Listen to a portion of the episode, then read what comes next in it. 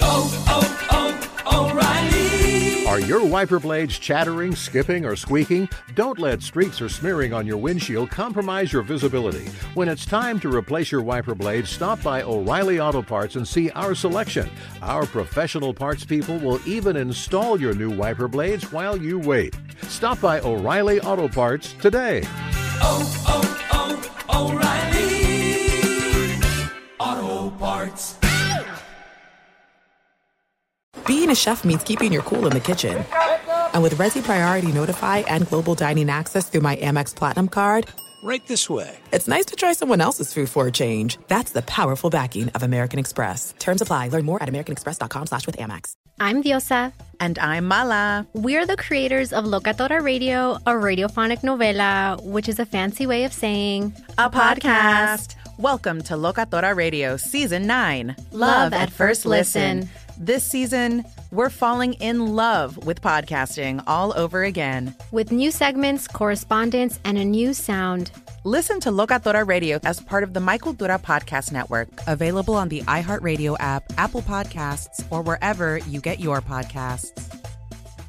Hey, it's Jonas Knox. Winter is coming. Heavy rain, sleet, snow, and ice. Are your tires up for the challenge? Tread confidently in winter's worst with a set of new tires from Tire Rack. They sell only the best, like the full line of Pirelli tires. Go to TireRack.com slash sports. Tell them what you drive. Your tires will ship fast and free to you or one of over 10,000 recommended installers. TireRack.com, the way tire buying should be. Welcome in, podcast listeners. Appreciate all of you hanging out with us. Want to request that you go give us five stars. If you do it and I read your five star review, I'll send you an autographed copy of my book. So be as entertaining, funny, and engaging as you possibly can be. You can rate us at Outkick the Coverage. You can rate us at Wins and Losses. You can rate us at Outkick the Show. Basically, if you type in Clay Travis, you get a bunch of different options. The funniest will get free autographed copies of my book. Uh, loaded show for you. We will have Marcus Mariota, one of his first interviews that he has done since he joined the Las Vegas Raiders. He will be with us. And we'll talk with Dr. David Chao about the latest in uh, the uh, Tua Tagovailoa health as well as the impact of coronavirus on sports. Appreciate all of you hanging out with us. The podcast begins now. Outkick the coverage with Clay Travis live every weekday morning from 6 to 9 a.m. Eastern, 3 to 6 a.m. Pacific on Fox Sports Radio. Find your local station for Outkick the coverage at foxsportsradio.com or stream us live every morning on the iHeartRadio app by searching FSR. Now let's get this party started. You're listening to Fox Sports Radio. Hope all of you are having a fantastic Thursday. Wherever you may be across this country or this great land, we are off and rolling. Uh, Marcus Mariota is going to join us. We talked to him uh, last night. He is going to join us. He's out in Hawaii. I've got uh, that interview, which is going to play in about uh, 15 minutes or so. And I believe right now, if you look at the Las Vegas Raiders, and I keep wanting to call them the Oakland Raiders, and I'm sure that's going to happen for several years, but they are now in Las Vegas. They have one of the most intriguing quarterback situations of any team out there. Uh, and as we look at things going forward, right now, most teams have a pretty clearly established starter and then a uh, a backup who is clearly substantially below the overall level of the starter. Right? I mean, that's the situation in general that exists almost everywhere. Now, in a month, we're going to have the NFL draft. And when the NFL draft happens, we'll obviously have a lot of young guys coming in who may sit initially or maybe competing with a veteran. But there aren't very many situations right now where you have relatively same aged quarterbacks who have at least somewhat similar overall accomplishments, where you have two longtime starters that are uh, in a situation where if the starter in Derek Carr has a little bit of a stumble, then Marcus Mariota could be the guy who comes in for the Raiders and takes over their quarterback position. Now, ironically enough, Mariota is effectively in the same position that he was in last year with Ryan Tannehill sitting behind him, where uh, he's the starter, but there's not 100% confidence in his ability to start. And there is another first round quarterback in Ryan Tannehill, who had failed at his initial uh, team that drafted him and then got a second lease on life. Will the same thing happen for Mariota with the Raiders? It's an intriguing question to ask because, again, we'll see where Jameis Winston goes. But by and large, maybe where Cam Newton goes, uh, maybe where Andy Dalton goes. But those guys, uh, at least uh, Cam Newton and Andy Dalton, are substantially older. Really, Mariota and uh, Jameis Winston are in the same boat where they're both trying to be Ryan Tannehill. Now, there's other guys. Case Keenum is now sitting behind uh, Baker Mayfield, where you maybe you're trying to send a little bit of a message. Hey, if you don't get things uh, in working order, then we've got a guy who you can trust who would make more sense coming in. Uh, but all of these things, as we go forward, uh, are worth uh, are worth exploring beyond a uh, beyond a shadow of a doubt. Now, I want to bring in the crew because we got a couple of Raiders fans here.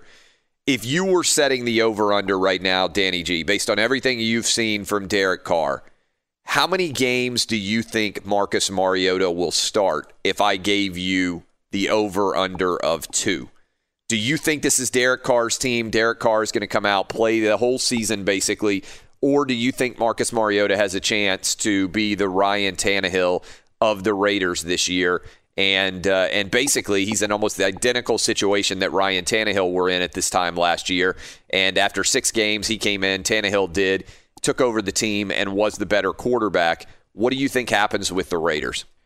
This is such a hard question to Yeah. answer, honestly, because half of me feels like Carr is going to be pushed to greatness. He flashed moments last season, and then we've obviously covered it um, a lot on this show about his struggles, but half the time he looks really good. So that's why it's a 50 50 scenario.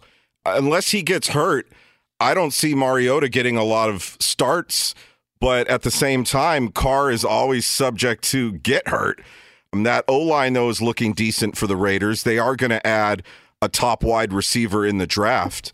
I really think that with the brand new stadium opening, all the excitement surrounding that, and Carr knowing that it's a do or die season for him, that if the Raiders stay with him going into the season, he steps up and plays tremendously, kind of like the way Dak started with a really, really good season last year. I could see Derek Carr coming out and playing as a top 10 quarterback to start the season. And keep it up all year? Well, that's So the- would you go over or under two games? Ah, man, I would go right at two, honestly, because where Derek Carr struggled last season was when all that pressure got to him when the team was six and four. Yep. And the whole team imploded in New York against the Jets. And I feel like that will be the hump to get over again. The Raiders will come out the gates looking good. And then halfway through the season, when the pressure is on for them to really, really step up and be a playoff team, that's when we're going to see what Derek Carr is truly made of. What about you, Dub? Do you buy in that this is maybe the most intriguing quarterback room in the NFL, just in terms of the different directions that it can go? In the same way, honestly, that it happened with Ryan Tannehill, where he remade his entire career, gets $91 million guaranteed. And we're talking about a guy who only made 7 million the year before, and 5 million of that had to be paid by the Miami Dolphins so they would get rid of him. Yeah, this really is just a mirror image of the Titan situation last year and involving Marcus Mariota as well, except the roles are switched now. I think the number two you set is probably, if that was a real number in Vegas, I would probably take the Marcus Mariota side because I feel like the true number would have to be like five or five and a half or somewhere around that because I feel that if Derek Carr does struggle, I don't think Gruden's. Gruden already doesn't have that much patience for him. Otherwise, So once he gets benched, in. it's a smart take. Like much like when Mariota got benched in Week Six. Once you make the decision not to go with him, you're basically saying his tenure as our franchise quarterback is over. Yeah, like once they make that switch, it's done for Derek Carr in Oakland. And so I actually I think Marcus Mariota has a, a great chance of starting multiple games this season. Obviously, Danny G and Roberto watch more Raider games than I do, but I just feel like Gruden's patience is running out. He's going to be moving his team to Las Vegas. They need to, you know, show up and perform this season. And I think Mariota is going to start at least a handful of games this year. What about you, Eddie? It is it is a really good question, um, and I will say this as a fellow, Fresno State alum, I do root a lot for Derek Carr. Um, you know, new season, new place, a lot of excitement, a lot of optimism. I think Derek Carr does have the advantage. He knows the team, he knows the playbook, but you know. Jon Gruden is the wild card in all this. Uh, it, it has gotten to the point, I think, obviously bringing in Marcus Mariota. He certainly had a, a hand in that. I know Mike Mayock really is a big fan of, of Mariota's, but it, it really depends on how the Raiders do to start off. If they if they get off to a good start and they're playing meaningful games late, I don't think I don't see him going to make a significant change at quarterback. But if they struggle early, then he's definitely going to to put a put uh, in there to try and change their fortune. So it's a tough call. I'm gonna if I have to bet my own money though, I'll take the over. What about you, Roberto? You're a Raiders fan. Uh, you've watched all the Derek Carr games over the years. How do you uh, how do you assess this overall uh, landscape between the two and the likelihood of what's going to happen in 2020? Yeah, I felt uh, last year there was a couple of times where Derek Carr should have been benched and he could have been benched, but there was nobody capable of coming off the bench to, to replace him. I feel like uh, I'm going to go over. I think it'll be maybe three three or three games or more that Mariota's going to either come in to replace Carr or he's to end up getting the job towards the end of the season. Because when the weather gets cold, Derek Carr is terrible. He is atrocious. He's never won a game when when it, I believe the degree uh, 30 degrees or below. He's never won a game. So he's atrocious when it gets cold. I think once the, the weather gets cold, we're going to see Mariota starting games towards the end of the season. Can you guys, let me go back, uh, let me go around the horn again here. Can you guys think of a more interesting quarterback battle that exists right now in an NFL team uh, meeting room for quarterbacks. No, because I, I, really can't. Like if you look around, again, that might change when you have Tua drafted, Justin Herbert. Uh, you know, it looks like Joe Burrow's being handed the job, but there are a lot of different uh, possibilities once you start to roll in all of the uh, all of the young guys. I mean, I would say maybe Dwayne Haskins and uh, and Kyle Allen in Washington, just because of the uh, Ron Rivera connection to Kyle Allen but there's a big difference between what's expected of Kyle Allen and what's expected of Marcus Mariota. I, am trying to think right now how many other NFL teams even have two first round picks on their roster around the same age. Uh, there's not very many right now that that have that as their number one and number two uh, number two battles going on right now. In fact, uh, I, I really can't. I'm trying to run through all the different teams. I can barely think of any off the top of my head that have that scenario at all to begin with, which is why I think that this one is such a uh, such an interesting battle to follow. Yeah, you bring up a good point because these two are truly a mirror image of each other they are kind of the same quarterback. They're that Spider Man meme where the two Spider Mans yeah. are pointing at each other. They even broke their leg on, on the, the, same, same day. day. Yeah. Back in 2016 when they both were having MVP like seasons. Yeah, both of them had their best year, and both of them, I think it was in the 15th game of the uh, the regular season, broke their legs. And that, of course, for Raider fans, they don't need to remind me, but if you've forgotten, uh, out there as a casual NFL fan. That led to what Connor Cook, I think, right, third yeah. string quarterback, starting in the playoffs on the road for the Raiders against uh, against I believe that was Brock Osweiler for the Houston Texans in one of the ugliest playoff games, especially from the quarterback position that we have seen a long time. I mean, again, there's a good uh, bar uh, win there if you want to discuss most unlikely quarterbacks to have won playoff games. Brock Osweiler uh, is certainly near the top of that list. Dub, can you think of any other NFL battle that's more interesting to follow right now as we sit at the end of March, getting ready for April, headed into 2020? I can't think of any that are more interesting, but the only other one that even comes close is in New England. But that's just because either Brian Hoyer or Jarrett Stidham, it seems, is going to be replacing Tom Brady. But in fact, in the in you know terms of just strictly the two quarterbacks battling it out? No, I think it's definitely what's going on in Las Vegas. Eddie, I mean, we talked a little bit about this that maybe Jameis Winston is going to find himself in a somewhat similar position if he were to join Jacksonville, for instance. Uh, we talked. You're a Steeler fan about how maybe it makes the most sense if uh, if you really uh, think about it for Jameis Winston to go to a place like Pittsburgh. But I think probably Jameis Winston's representatives want to find Marcus Mariota like situation for their their quarterback, where he could step in and be the Ryan Fitzpatrick of uh, of that scenario. But so far, it does not appear that there are uh, there are any of those uh, any of those opportunities that are out there right now.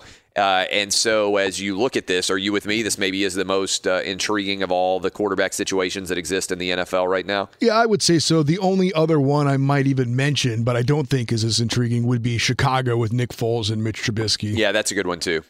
It's a little bit different in that what is Foles, 31 or 32 at this point? So, I mean, there's seven or eight years difference, but Nick Foles certainly is, and he's already resurrected his career once by coming in for a uh, for a younger guy. I mean, that's why he got the big money that he did uh, from Jacksonville in the wake of what happened in Philadelphia.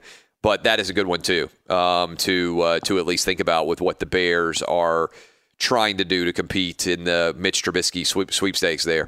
Uh, all right, when we come back, we'll dive into this question directly with Marcus Mariota.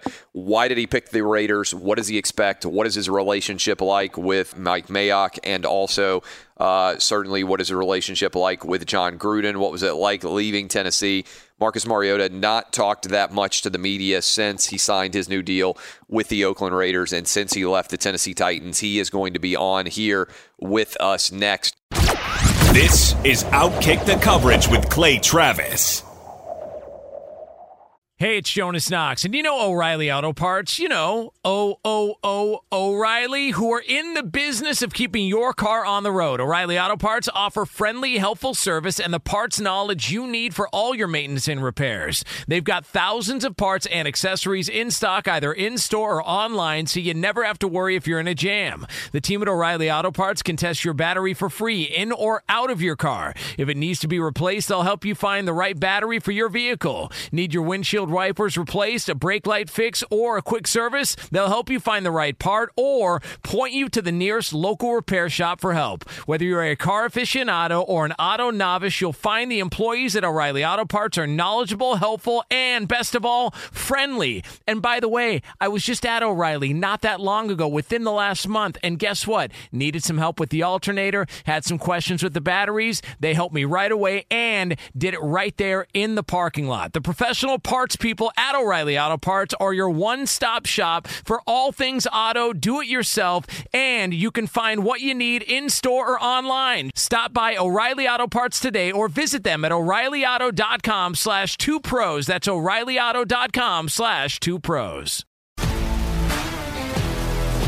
If you love sports and true crime, then there's a new podcast from executive producer Dan Patrick and hosted by me, Jay Harris, that you won't want to miss. Playing Dirty Sports Scandals. Each week, I'm squeezing the juiciest details from some of the biggest sports scandals ever. I'm talking Marcus Dixon, Olympic gymnastics, Cain Velasquez, salacious Super Bowl level scandals. Join me on the dark side of sports by listening to Playing Dirty Sports Scandals on the iHeartRadio app, Apple Podcasts, or wherever you get your podcasts. What's up, everybody? This is Stephen A. Smith. When I'm not at my day job, First Take, you can find me in my studio hosting the Stephen A. Smith Show podcast.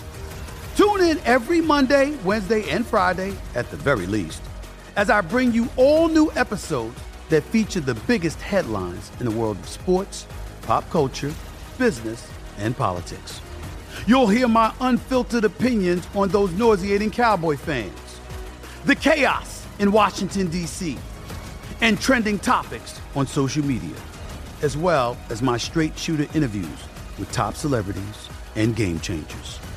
And I occasionally give out love advice. Yes, it's true.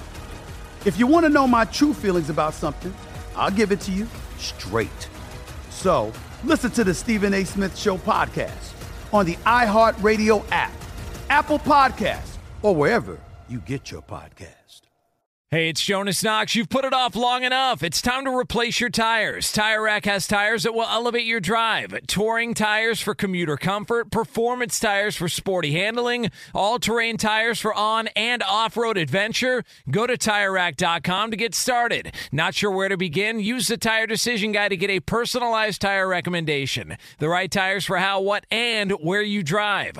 Choose from the full line of Continental tires, shipped fast and free to a recommended installer near you, or choose the convenience of mobile tire installation. They'll bring your new tires to your home or office and install them on site. It doesn't get much easier than that. Go to TireRack.com/sports to see their Continental test results, tire ratings, and consumer reviews, and be sure to check out all the current special offers. Great tires and a great deal. What more could you ask for? That's TireRack.com slash sports. TireRack.com, the way tire buying should be.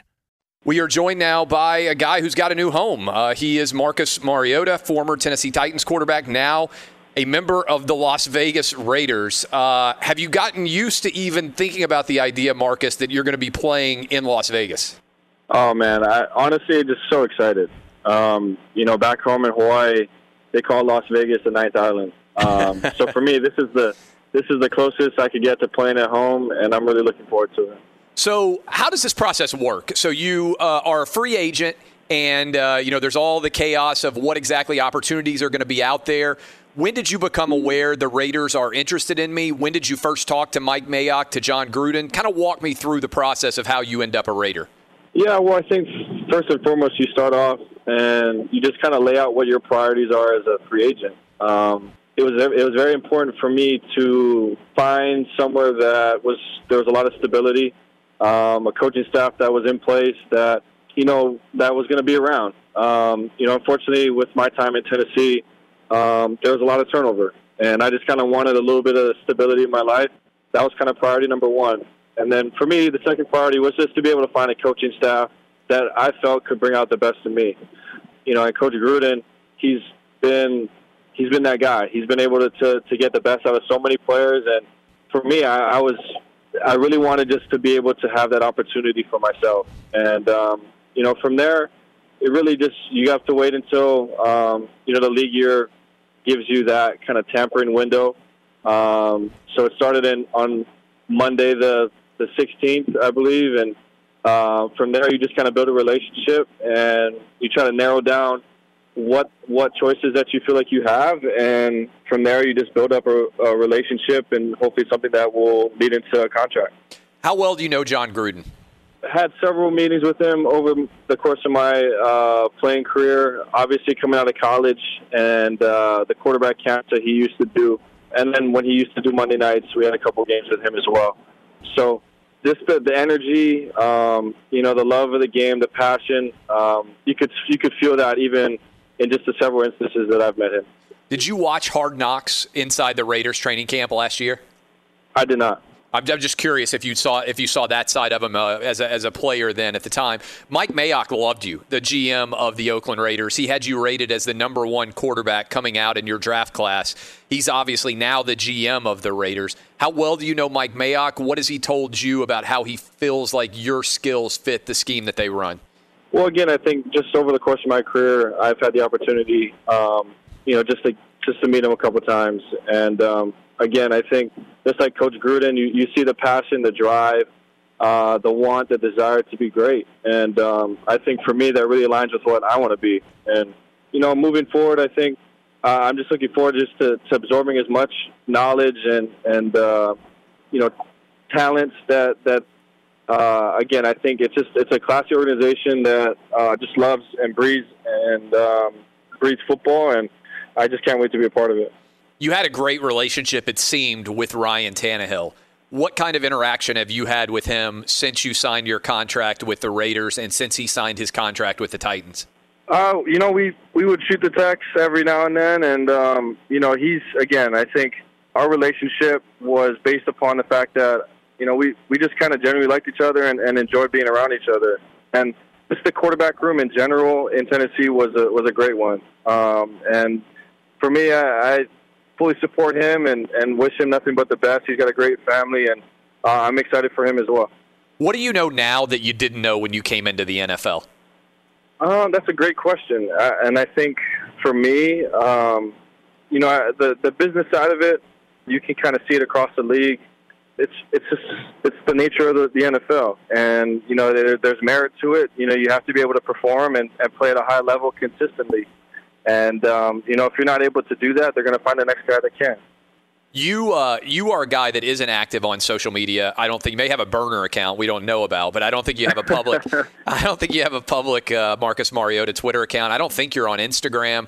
Uh, I don't know about Facebook or Nothing. Snapchat or any of that stuff. When did you make that decision, and why do you think it's worked for you? I'm just kind of curious because a lot of guys want to be constantly out there on social media. Did you make a conscious decision when you were in college? How did you manage to say no to social media when everybody else, it seems like, is saying yes?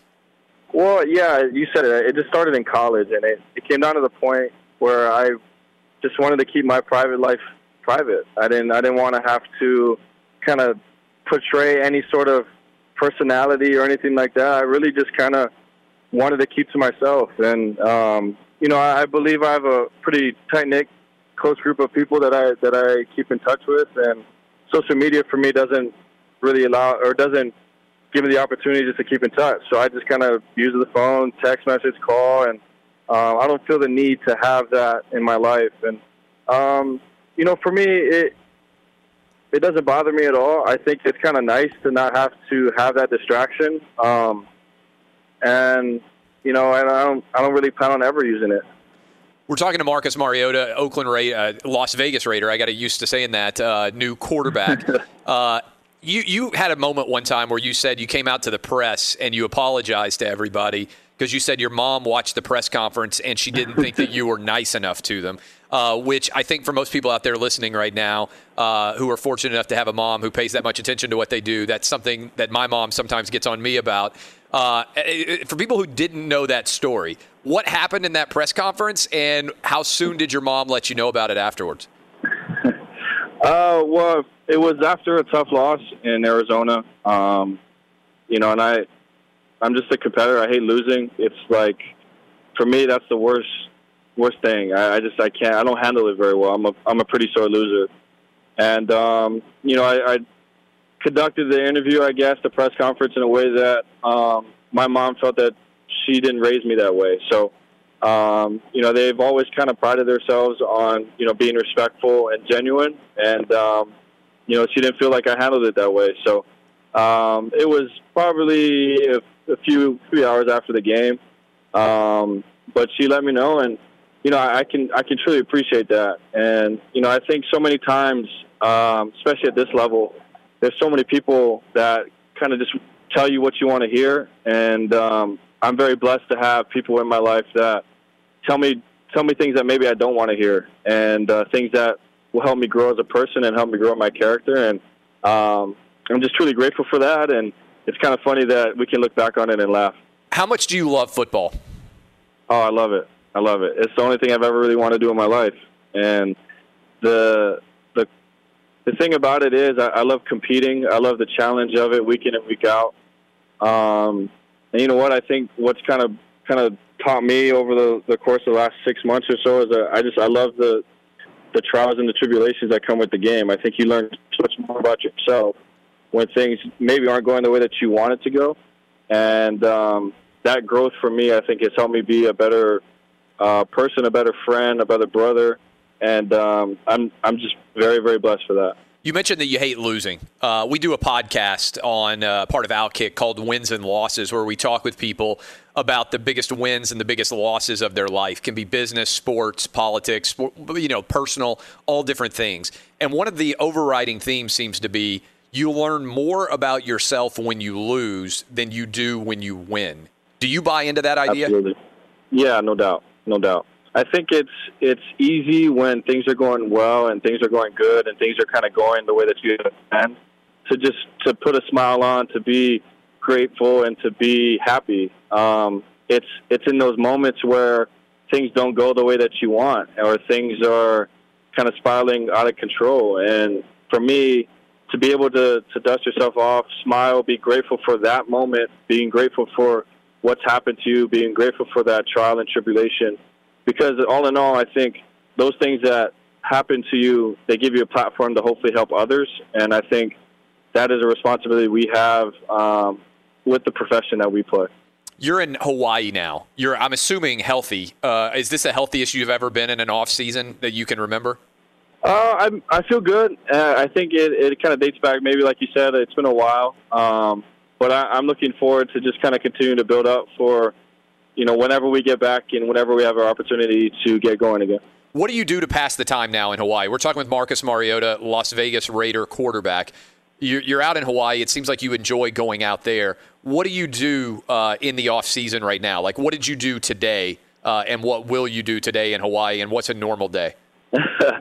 Uh, well, yeah. I mean, I, I don't think just with everything going on, it, it can be real normal. Yeah, right. Uh, for anybody right now. But um, you know, I I just I love the water. I love the beach. Um, I love being around friends and family. Um, growing up in Hawaii, it's like growing up in a small village, and uh, every time I go home, it, it's just nice to see familiar faces. And um, you know, I think everyone talks about it being a little slice of paradise, and I don't even think that does it justice. Uh, Hawaii is a special, special place to me and to my family, and I, I just like enjoying it and spending as much time as I can out there. Have you talked to Tua recently? And if so, what have you told him? I know you guys have a special relationship as Hawaii quarterbacks uh, growing up there, and that you've known him for a long time. How much have you interacted with him, and what do you expect? And maybe have you told him as he gets ready for the NFL draft? Yeah, you know, we just talk back and forth here and there, um, and it's more just being supportive of each other. Um, you know, and I, I think for me, I just I try to give him my ear. Um, you know, I've been been kind of through the uh, the gauntlet, sort of say, of what he's going through right now, and um, you just try to be supportive. You know, and I think he's in doing everything he can to be ready and be prepared. Um, he's again, he's a great kid, got a got an awesome head on his shoulders, and whatever franchise does decide to pick him up, I think they'll they'll pick up a winner. Do you play Madden? Uh, here and there.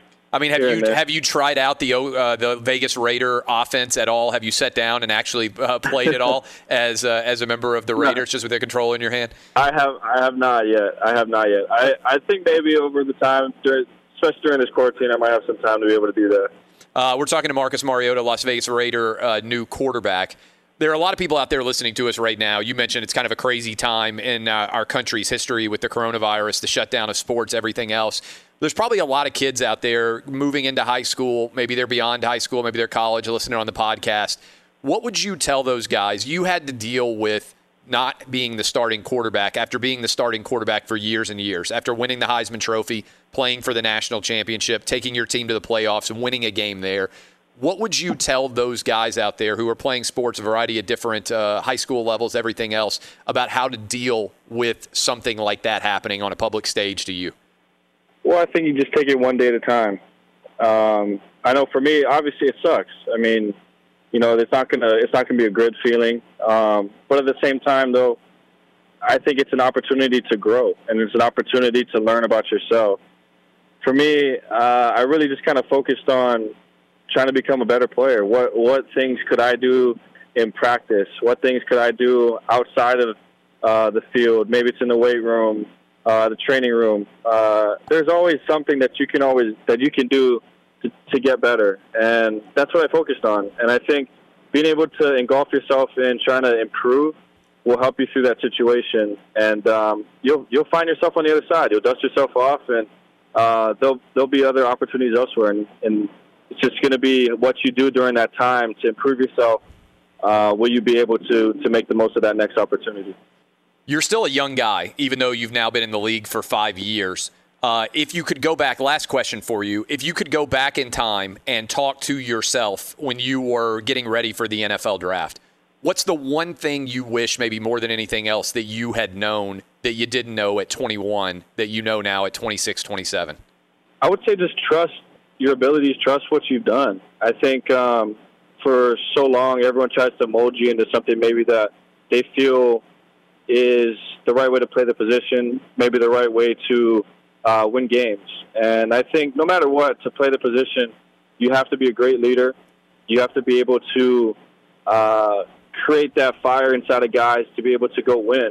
Uh, but the, but at that that same time, though, if you just do it the way that you know how and go out there and, and play the way that you've been doing and just trust what you've done um, and just let it rip, I think uh, more times than not you'll find yourself to be successful. I know I said last question, but that lead, led me into another one. You saw Lamar Jackson get an entire offense built around his talents. You are a guy that has a multifaceted talent uh, background, right? You can run, you can throw, you can move out of the pocket well. Does any part of you look at what happened for Lamar Jackson and the smart uh, Greg Roman offense that they built and think, man, I would love to at some point have someone build an offense around what I can do, like what I saw them do for Lamar Jackson? Yeah, for sure. But at the same time, though, I think I was I was fortunate enough to be able to play through a multitude of offenses and learn and see how different people think, how they want to try to attack teams. Um, so I think all in all, everything that I've experienced over the course of my career um, has really just helped me and helped me learn the game, helped me to really become a better player, a multifaceted player. Um, so I feel like if if I'm able to do that and you know kind of ma- manipulate my talents and, and my uh, gifts to how however this team or whatever whatever team asks me to to do, I'm gonna just try to be try, try to make the most of that. And um, you know, I think all in all, we have great coaches across the league, and um, players will always find great situations. And uh, for me, I just got to make the most of that situation. Uh, The the last thing for you here, you met my kids. Uh, I know that a ton of people have met you all over Nashville. Uh, and I've never heard anybody say a bad word about you. So I know there's a lot of people who are going to be rooting for you in the NFL. Best of luck. Thanks for treating my kids and so many other kids so well as a uh, representative in the NFL family. Absolutely, I appreciate everything, man. Thank you. That's Marcus Mariota talking about his new gig with the Las Vegas Raiders. This is Outkick the Coverage with Clay Travis. Hey, it's Jonas Knox. And you know O'Reilly Auto Parts? You know, O O O O'Reilly, who are in the business of keeping your car on the road. O'Reilly Auto Parts offer friendly, helpful service and the parts knowledge you need for all your maintenance and repairs. They've got thousands of parts and accessories in stock, either in store or online, so you never have to worry if you're in a jam. The team at O'Reilly Auto Parts can test your battery for free in or out of your car. If it needs to be replaced, they'll help you find the right battery for your vehicle. Need your windshield wipers replaced, a brake light fix, or a quick service? They'll help you find the right part or point you to the nearest local repair shop for help. Whether you're a car aficionado or an auto novice, you'll find the employees at O'Reilly Auto Parts are knowledgeable, helpful, and best of all, friendly. And by the way, I was just at O'Reilly not that long ago, within the last month, and guess what? Needed some help with the alternator, had some questions with the batteries. They helped me right away and did it right there in the parking lot. The professional parts people at O'Reilly Auto Parts are your one stop shop for all things auto, do it yourself, and you can find what you need in store or online. Stop by O'Reilly Auto Parts today or visit them at o'ReillyAuto.com slash two pros. That's o'ReillyAuto.com slash two pros. If you love sports and true crime, then there's a new podcast from executive producer Dan Patrick and hosted by me, Jay Harris, that you won't want to miss. Playing Dirty Sports Scandals. Each week, I'm squeezing the juiciest details from some of the biggest sports scandals ever. I'm talking Marcus Dixon, Olympic gymnastics, Cain Velasquez, salacious Super Bowl level scandals. Join me on the dark side of sports by listening to Playing Dirty Sports Scandals on the iHeartRadio app, Apple Podcasts, or wherever you get your podcasts. What's up, everybody? This is Stephen A. Smith. When I'm not at my day job, First Take, you can find me in my studio hosting the Stephen A. Smith Show podcast. Tune in every Monday, Wednesday, and Friday, at the very least, as I bring you all new episodes that feature the biggest headlines in the world of sports, pop culture, business, and politics. You'll hear my unfiltered opinions on those nauseating Cowboy fans, the chaos in Washington, D.C., and trending topics on social media, as well as my straight shooter interviews with top celebrities and game changers. And I occasionally give out love advice. Yes, it's true. If you want to know my true feelings about something, I'll give it to you straight. So listen to the Stephen A. Smith Show podcast on the iHeartRadio app, Apple Podcasts, or wherever you get your podcast. Hey, it's Jonas Knox. You've put it off long enough. It's time to replace your tires. Tire Rack has tires that will elevate your drive. Touring tires for commuter comfort, performance tires for sporty handling, all-terrain tires for on and off-road adventure. Go to TireRack.com to get started. Not sure where to begin? Use the Tire Decision Guide to get a personalized tire recommendation. The right tires for how, what, and where you drive. Choose from the full line of Firestone tires. Shipped fast and free to a recommended installer near you, or choose the convenience of mobile tire installation. They'll bring your new tires to your home or office and install them on site. It doesn't get much easier than that. Go to TireRack.com slash sports to see their Firestone test results, tire ratings, and consumer reviews. And be sure to check out all the current special offers. Great tires and a great deal. What more could you ask for? That's TireRack.com slash sports. TireRack.com, the way tire buying should be. Giving you a heads up, by the way, later today, we are scheduled to record a podcast with uh, Mike Leach, the current Mississippi State football coach, formerly of Washington State and of uh, Texas Tech. And that podcast will be entirely focused on The Tiger King, which is the most watched documentary or movie in general, I think, uh, or television show right now on Netflix. If you haven't watched it yet, I promise you that should be a pretty entertaining conversation between Mississippi State football coach Mike Leach and me. Dub is going to be recording that later this afternoon. Should be up as a podcast. Probably play a little bit of a cut for you tomorrow on the radio program. Uh, but we have the podcast exclusive. You also heard me mention it with talking with Marcus Mariota. We have the podcast exclusive wins and losses, which is up, and there are a lot of really good uh, topics and conversations on that podcast that I would encourage you guys to check out if you haven't already.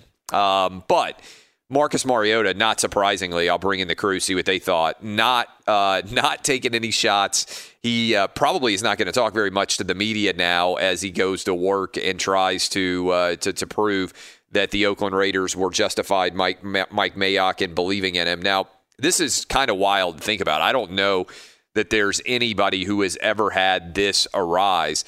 I believe in his five years with the Tennessee Titans. Marcus Mariota, in addition to going through three different head coaches, he started off with Ken Whisenhunt, uh, then ended up with uh, uh, with uh, uh, ended up now with Mike Vrabel. But right before Mike Vrabel, uh, he had Mike what's the guy Mularkey. So he had three straight coaches in five years, and I believe I'm correct. I'll try to run back through it in my head right now. I think he had five different offensive coordinators effectively in five years, which is pretty wild to think about. I don't know that there's ever been a number one overall pick that had that much of a change in terms of what was expected of him. And uh, he obviously ran the same system for the entire time with Oakland. But uh, but this will be uh, this will be interesting. Can you imagine three head coaches, five different offensive coordinators? Danny G to go through. I don't know that there's any precedent for a quarterback dealing with that much change at uh, at in terms of the philosophy that he's being expected to execute. Yeah, that's a lot. It did catch my attention when he was talking about being unstable with those changes. And Derek Carr, it's ironic, he could say the same thing. He's had a couple different head coaches and a few different offensive coordinators. Now, though, he's headed into year three with Gruden, which is the most stability he's ever had. So it is really crazy that suddenly now the stability that Mariota has needed is going to come in the form of Jon Gruden. Yeah, and the one thing I would say when you think about the relationship between Gruden and Carr and Mariota is how is psychologically how how well will they interact? And I mentioned three different head coaches. He had two different head coaches, Mariota did. He was obviously brought in by Chip Kelly, and then he had Mark Helfrich, who he took to a level of success that that Helfrich was not able to uh, to, to attain anywhere else. But then you go with Ken Whisenhunt, you go with Mike Mularkey, and you go with uh, Mike Vrabel. Three different head coaches, five different offensive coordinators, and he kind of hinted at it a little bit where you are getting coached up by that many different people in that many different offenses can lead you, I would imagine, to get a little bit inside your head that is instead of sort of naturally test uh, trusting your instincts and going out and playing football at a fast pace and not overthinking things when you are working in five different offensive systems for five straight years even if you're the starting quarterback there has to be an element of pausing before you make the fastest decision. And I thought the most noticeable difference between Marcus Mariota and Ryan Tannehill was when Ryan Tannehill came in, he was basically just playing with the the decision of I'm just going to let it rip. What's the worst case? What's the worst thing that can happen? I can lose a football game and I can get benched again. And once you have been benched, it's almost sometimes the worst thing that can happen to you. Uh, it has happened. So, what more do you have to lose? When you're the starting quarterback, you're worried about making mistakes. When you're the backup quarterback, you can come in and sometimes play with a different air about you because, worst case scenario, you go back to the bench, you've already been there. And I wonder to a certain extent how Ryan Tannehill will deal with that now that he's made $91 million and he is the guy. How much different will the pressure situation be for him versus a guy who came off the bench after six games with a team that was two and four and there weren't really very high expectations for him compared to now when you're being paid as one of the 10 best quarterbacks in the NFL and the expectation is that you're going to play well from week one on. I do think that's a different mindset, and I will be curious to see whether Marcus Mariota can bring it to bear playing behind Derek Carr because I think it's fair to say Derek Carr at times has struggled with his confidence.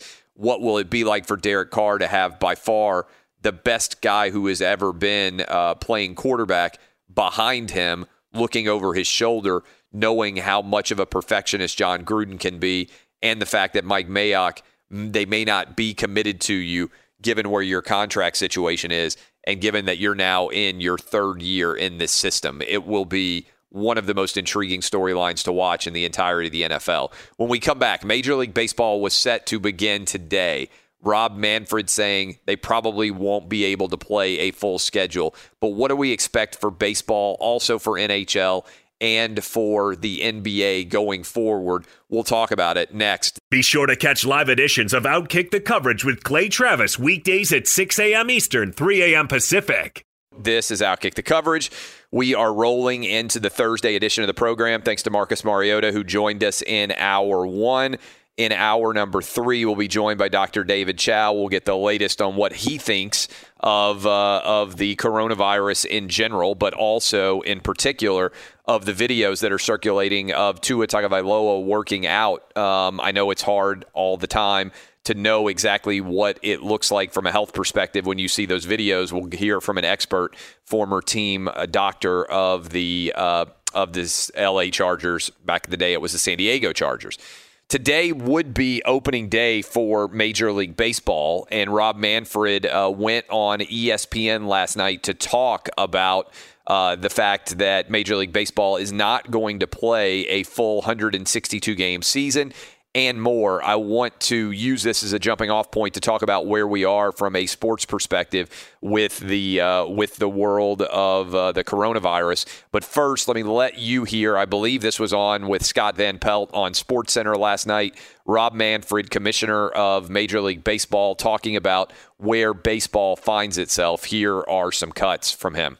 We have a whole group of resources that we're relying on to plan and uh, to have the best possible understanding as to what the situation is. We're working with CDC, the World Health Organization, and we have four infectious disease specialists uh, from universities around the country, including Columbia, Duke, MIT, that are giving us advice on uh, what they think the course of the pandemic is going to be and what the outlook is for returning to a more uh, normal situation. I've had ongoing conversations with, you know, Jay Monahan, uh, Adam Silver, Gary Bettman, uh, Don Garber from MLS about exactly where we find ourselves mm-hmm. and what the outlook is. I, I think that it's important to understand where other people uh, see the situation heading and to try to take advantage of their best thinking. Our goal is to play as many baseball games as we possibly can given the limitations uh, associated with the public health concerns. We're probably not going to be able to do that this year. I think that's clear.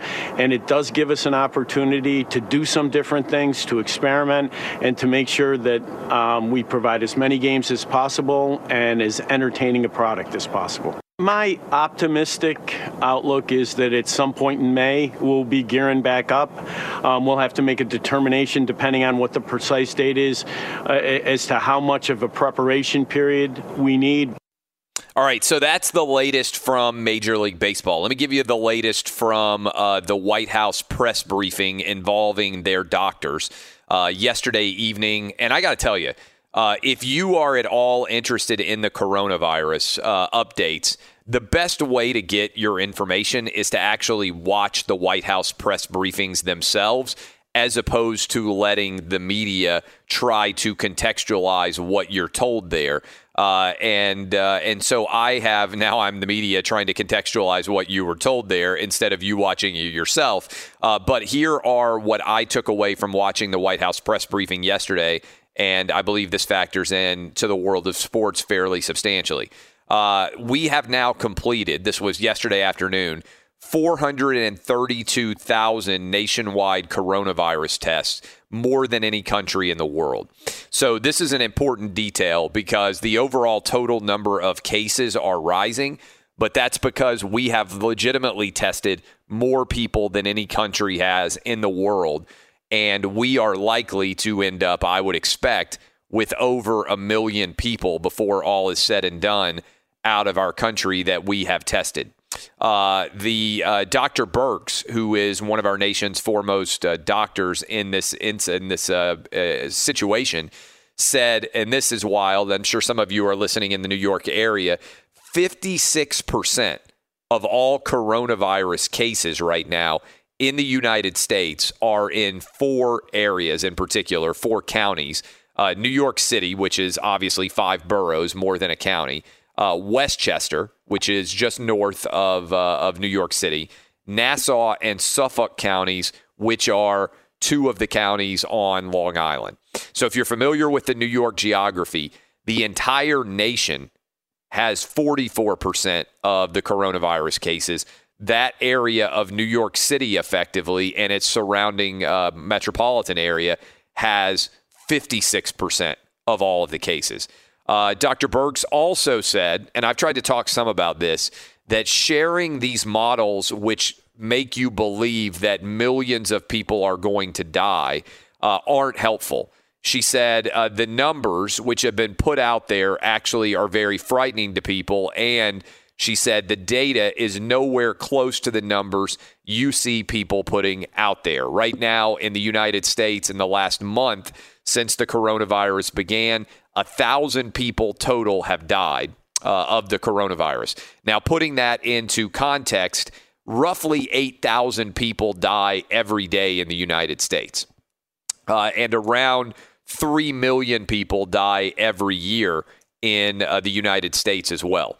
So we have 8,000 people who die every day in this country. Since the coronavirus outbreak began, a thousand people have died of the coronavirus.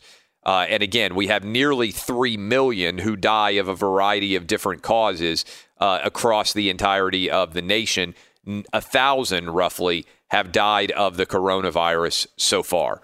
Uh, now, I'll open up phone lines. We've had a lot of these town hall forums, so I'll answer any of your questions 877 996 6369. But that is literally the latest from the White House doctors and the press briefing that they did yesterday for the nation. You heard Rob Manfred, who was on late last night, talking about Major League Baseball. If I were setting an over under for sports, the way that I would set it up is I think the first two sports probably that are going to come back are going to be NASCAR and uh, and also uh, golf. It would not stun me if in May we are talking about NASCAR and golf returning.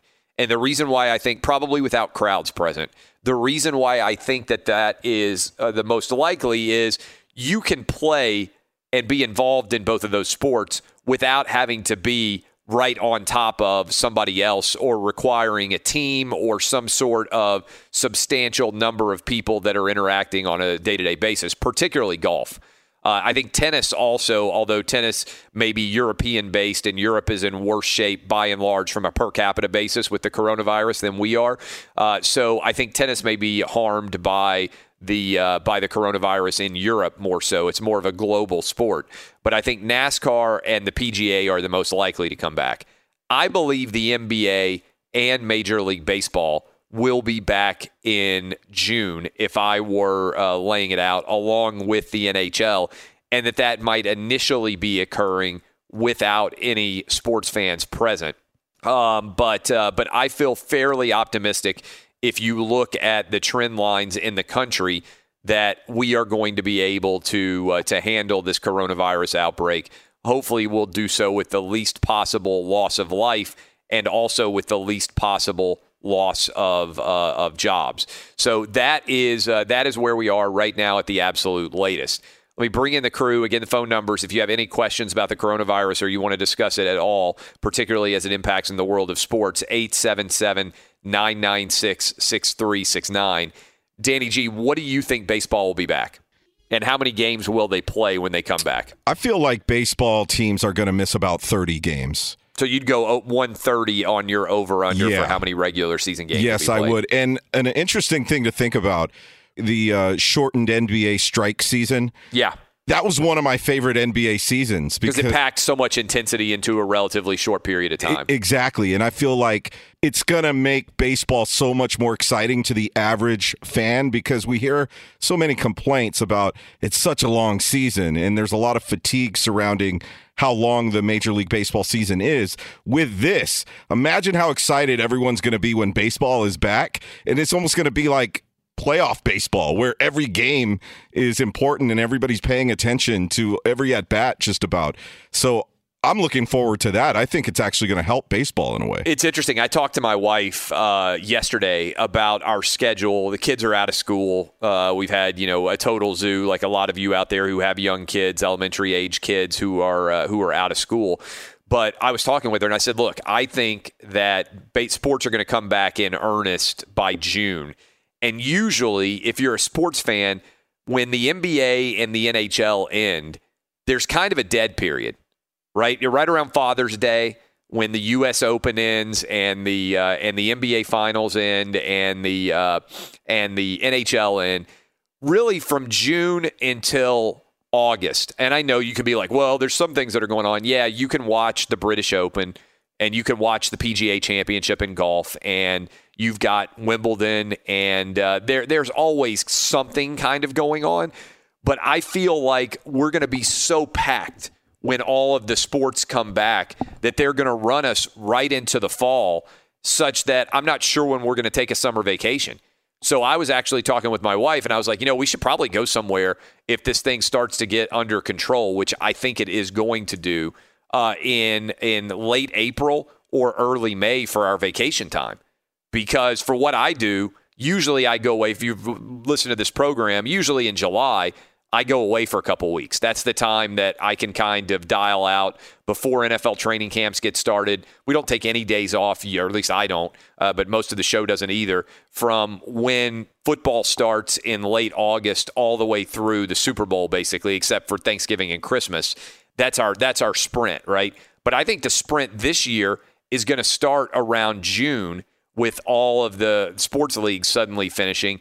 And we're going to have, for instance, the NBA and the NHL and Major League Baseball going, but in particular, NBA and NHL ending their season right as we roll into college football and the NFL. Now, there's certainly people out there who are uh, who are not as optimistic as I am, and they're like, "Oh, not only is sports not going to come back, but uh, but we're not going to have any college football or any NFL." I don't buy that. I, I think that we are going to be uh, fine coming through, especially as the weather gets warmer. 877 996 6369. Eddie Garcia, what would you set the over under at for baseball games that'll be played this season? Well, they're talking about maybe starting in June. I know they're Yeah. saying they're going to have a some sort of spring training as Which well. is strange in and of itself. Like It they is. basically ramped up and then they're going to have to dial back down and restart again. I know it's it is odd, and, and how far are they going to push the season back? You know, if they are going to try and play as many games as possible, they're talking double headers or even throwing out seven inning games potentially. So there's all kinds of crazy things floating around. I don't know. I, I mean, I'll give it a guess and say like 120 games. Yeah, which is still an awful lot of games, by Yeah. the way. Uh, what about you, uh, Roberto? What would you What would you say? Do you? Well, let me say this before we go to the phones. Does it? Does anybody else expect that the big leagues, meaning Major League Baseball, hockey, and uh, the uh, and the NBA, does anybody doubt that they will be back playing in June? certainly that's an open forum. There, and I imagine there are people out there listening to us right now that are inevitably being like, "Clay, you're crazy. There's no way we're going to be how we're going to have sports again in June." I think we will. Does anybody dispute or disbelieve that we're going to have uh, sports in June? Going once, going twice without fans, right?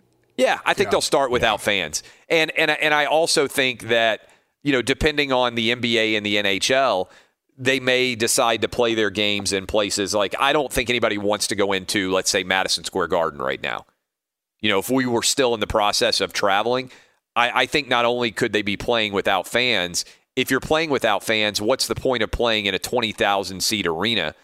I wouldn't surprise me if, for instance, the NBA and maybe the NHL as well, if they even start back up in their leagues playing in practice facilities where they can control uh, easier the in, uh, ingress and egress of everybody coming into that uh, facility. Maybe they can take everybody's temperature, you know, whether you're a camera guy or uh, whether you are an assistant coach, right? In the same way that I know, for instance, with the White House press briefings, they take everybody's temperature in the media before they're allowed to come in.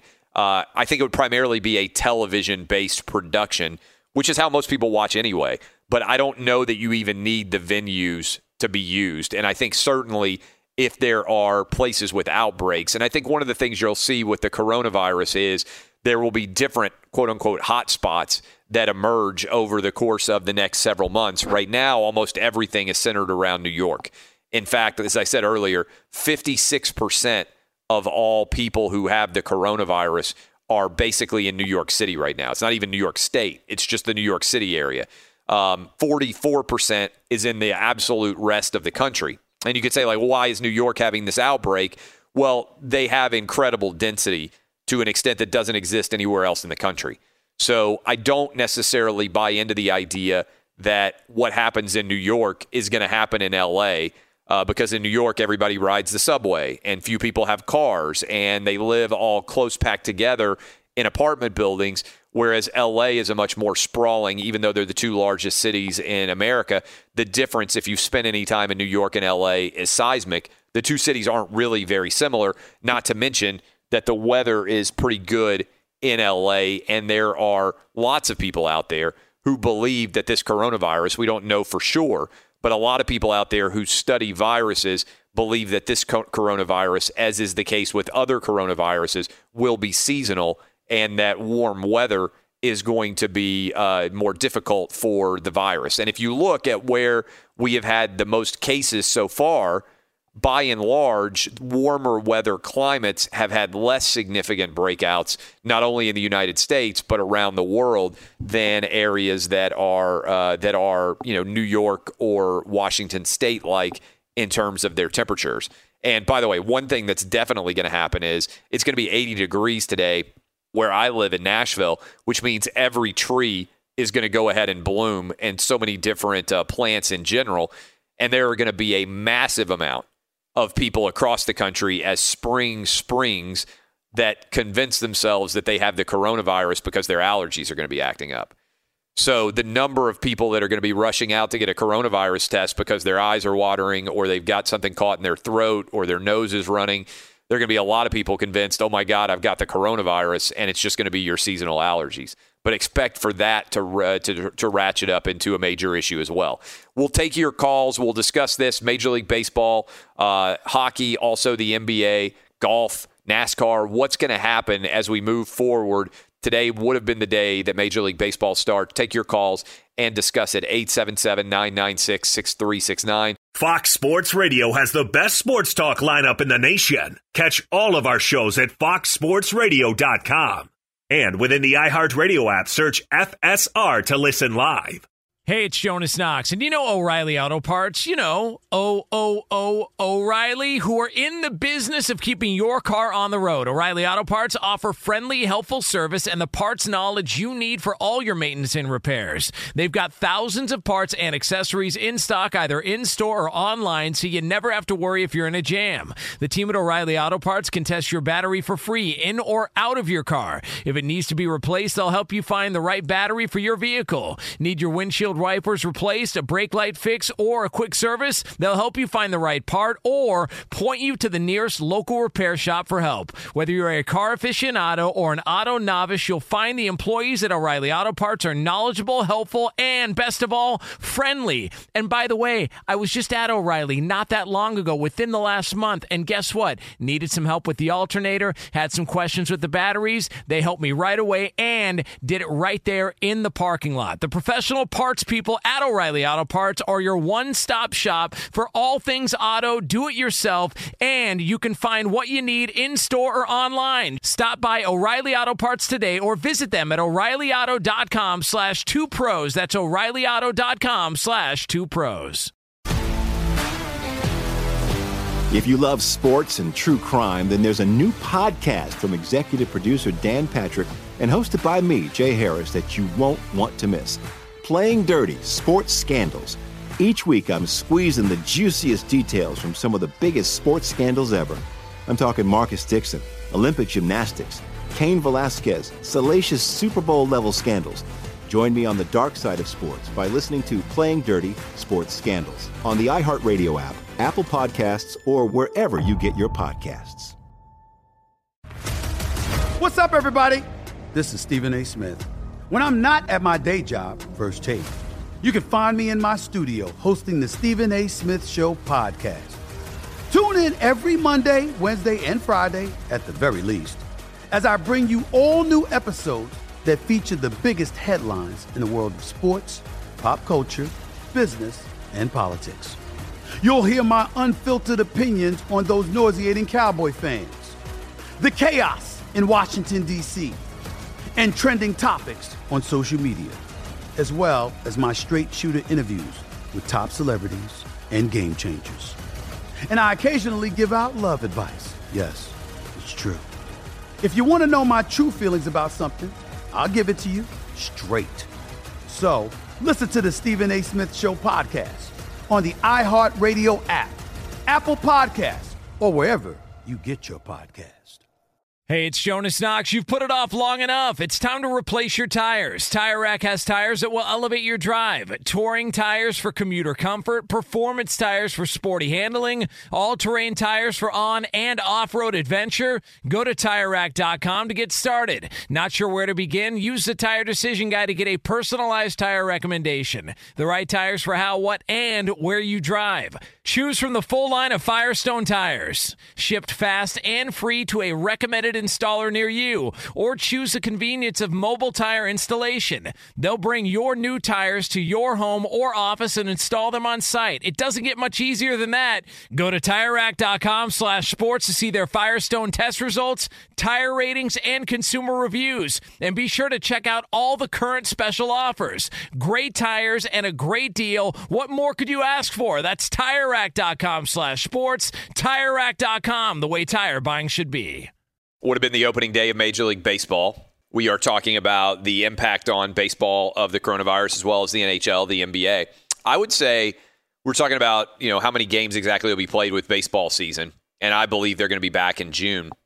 But I would say that the NBA actually has the most interesting outcome here because I've been arguing for years if you listen to this radio program that it makes no sense to start the NBA in October and run all the way until June, and that I would start on Christmas Day, make that the tip off game for the NBA, and then run all the way into July and August and not worry about taking part of the summer vacation because people these days will be able to find your games wherever they are. I mean, I understand back in the day uh, the challenge in old school uh, when people would go on vacation in the summer and you're like, oh, people won't be able to find the games, everything.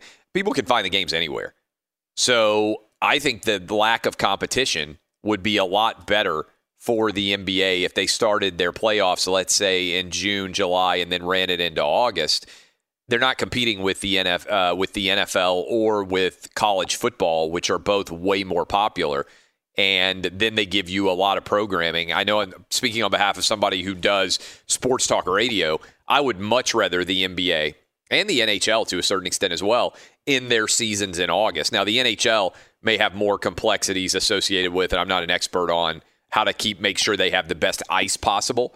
because in August it's super hot everywhere and they may have issues with the ice not being as good. But for the NF uh, for the NBA, I see absolutely no issues with it at all. I mean, would you guys in general, and this is probably a topic we could do a ton of discussion on, but do you guys in general agree with my idea that if the NBA season started on Christmas Day, it would have and be more entertaining than uh, starting it in October? You're with me on this, right, Danny G? 100%. And I've been hearing you rant about this since we worked together at. NBC, like eight years ago. So Yeah. I've been hearing you talk about this for almost a decade. Yeah, and I'm and it sounds like it might end up actually happening. Dub, you agree with me? Uh, Christmas Day start for the NBA season just makes a ton of sense. It makes too much sense. I mean, the NBA, if they did this, would be able to basically own the summer months in the world of sports. That's all we would talk about is the NBA. When football's going on, they're competing directly with the NFL and college.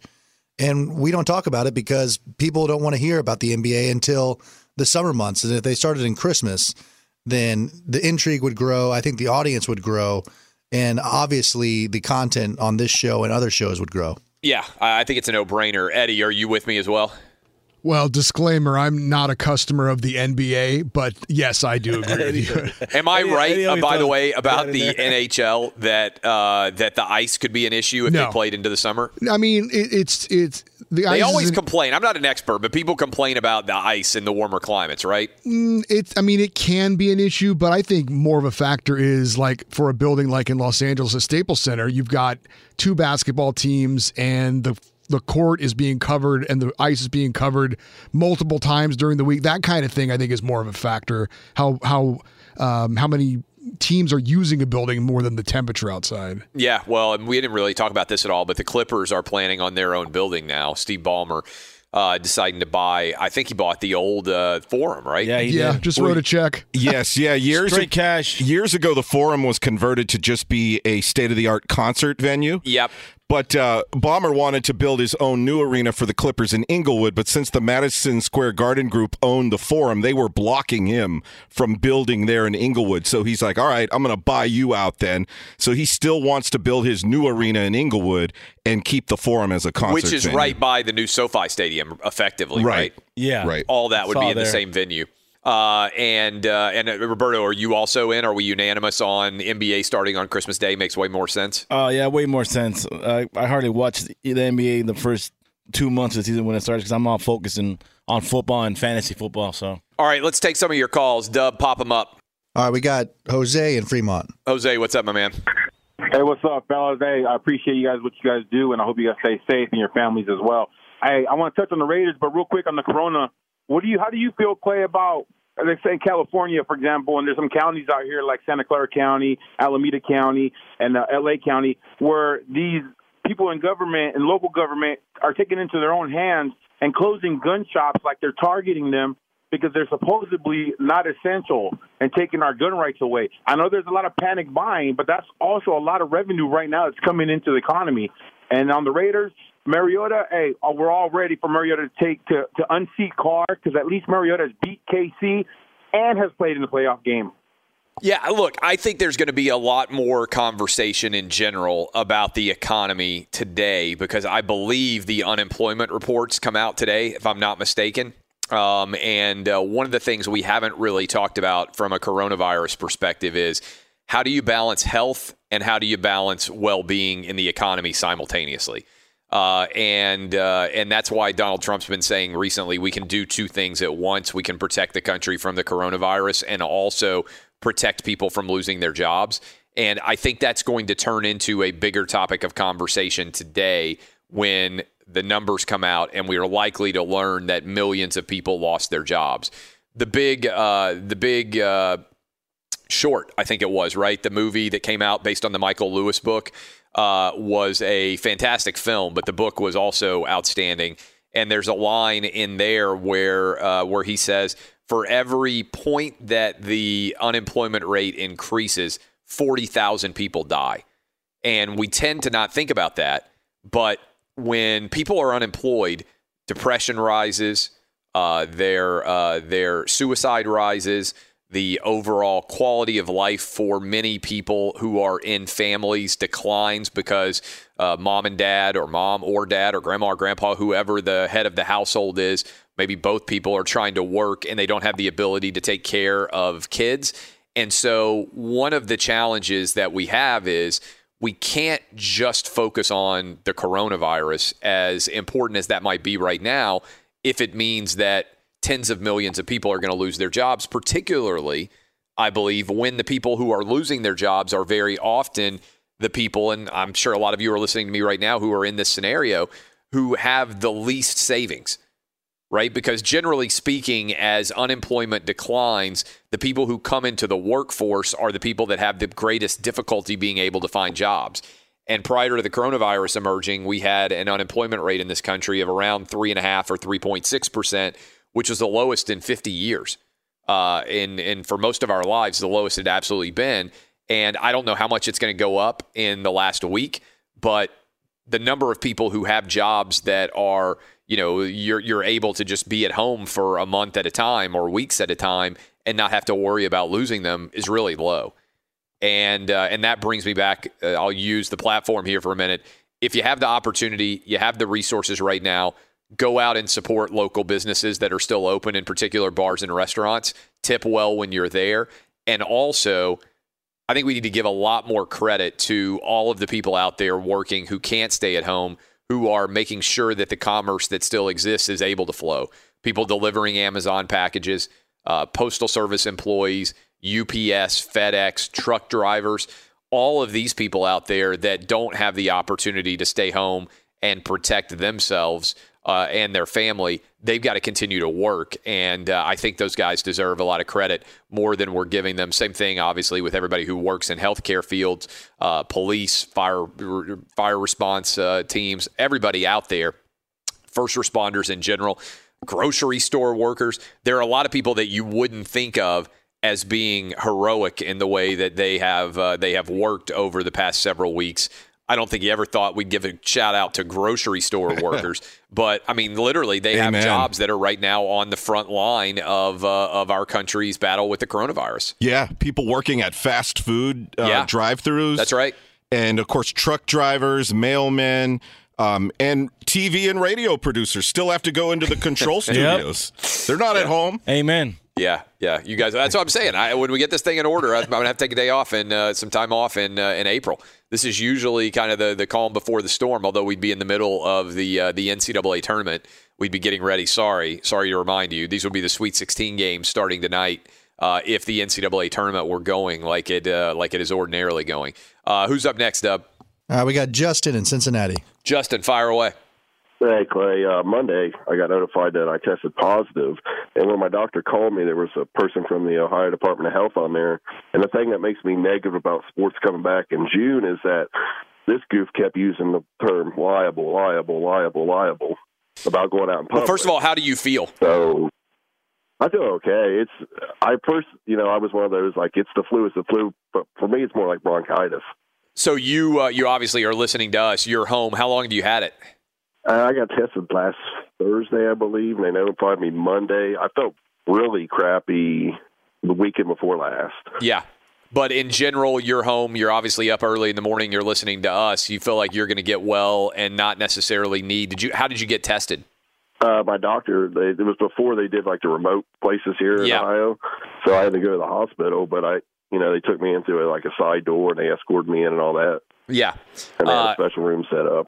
Well, thanks for the call. Get well. Um, and uh, yeah, look, I mean, I think there are liability elements associated with this. What I would say is, as people study this more, uh, there are for you know generations people have been getting sick at sporting events, uh, and initially that's why we said when they come back in June, I think there won't be crowds present.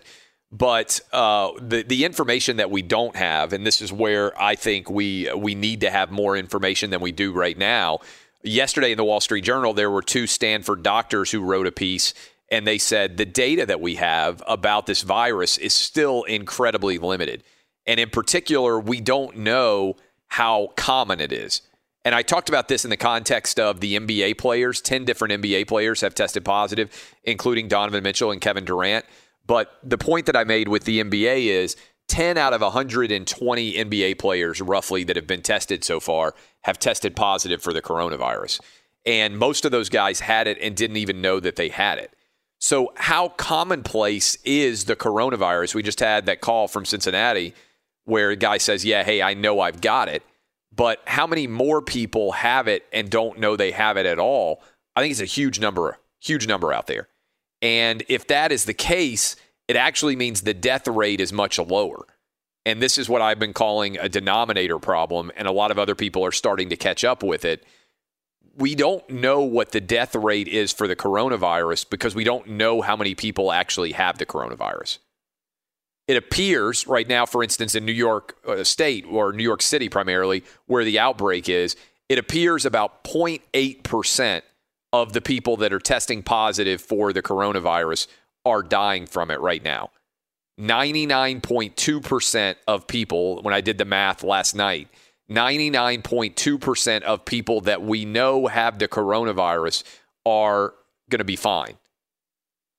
But that 0.8% death rate isn't actually accurate because we don't count all the people who have minor cases that never get tested for it. And the same thing, it's interesting, for instance, with the flu, we test very few people. In fact, if you're out there right now and you're listening to me, you're like, yeah, now I think about it. Most people who have the flu don't ever go see the doctor and have an official flu test. So it's a small minority of the people who have the flu that ever get the test. I think it's also a small minority of people that have the coronavirus that ever get to go get a test as well. So we don't even know what the death rate is, other than the fact that it's probably substantially lower than around 0.8%. It's worth thinking about in general there. Who's up next? All right, last one here. We got Jeremy in Texas. Jeremy, what you got for me? Hey, good morning. I just had a quick question on the NBA. If it started at Christmas and went all the way through August, how would that affect their players' participation every four years in the Olympics? Would we just switch back to college players, or how would that work? Yeah, that's a good question. I mean, first of all, uh, only arise every four years. My bet would be that we just give like a two week break. I don't know. I mean, I think that's something they deal with with the World Cup. Big soccer fans out there could speak to this more uh, more than me. But usually, you just take a leave of absence while the World Cup is going on. If there's a professional sports league in soccer that is otherwise playing, for instance, the MLS just and then not that the MLS has a ton of players that are on the U.S. men's team or playing in the World Cup in general, but I think they just take a hiatus.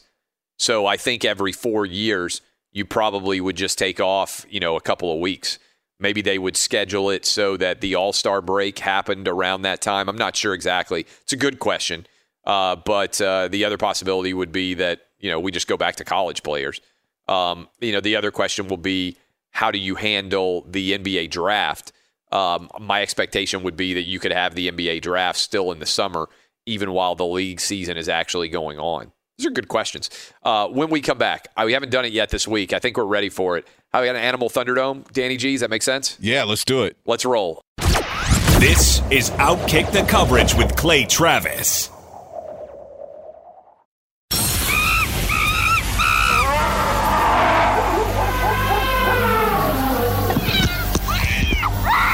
Ladies and gentlemen. I'm just glad I was there. Boys and girls. I thought he thought I was like this ginormous piece of chicken. Dying times here. I had a whole constrictor stuck to my face. Sam, you have a what? This is Animal Thunderdome. All right, Danny G, fire away. All right, Clay. A Rwandan man who reportedly did not follow the nationwide coronavirus lockdown to go fishing was killed and eaten by a crocodile. A local official told news outlets Wednesday the African country's more than 12 million people have been under stay at home orders since Sunday to control the spread of the coronavirus, which has infected at least 40 people there in Rwanda so far. Alice Kayitesi, the mayor of his district, said that this tragic incident happened Wednesday in the Nyabarongo River. He had broken the stay home rule, she told the BBC.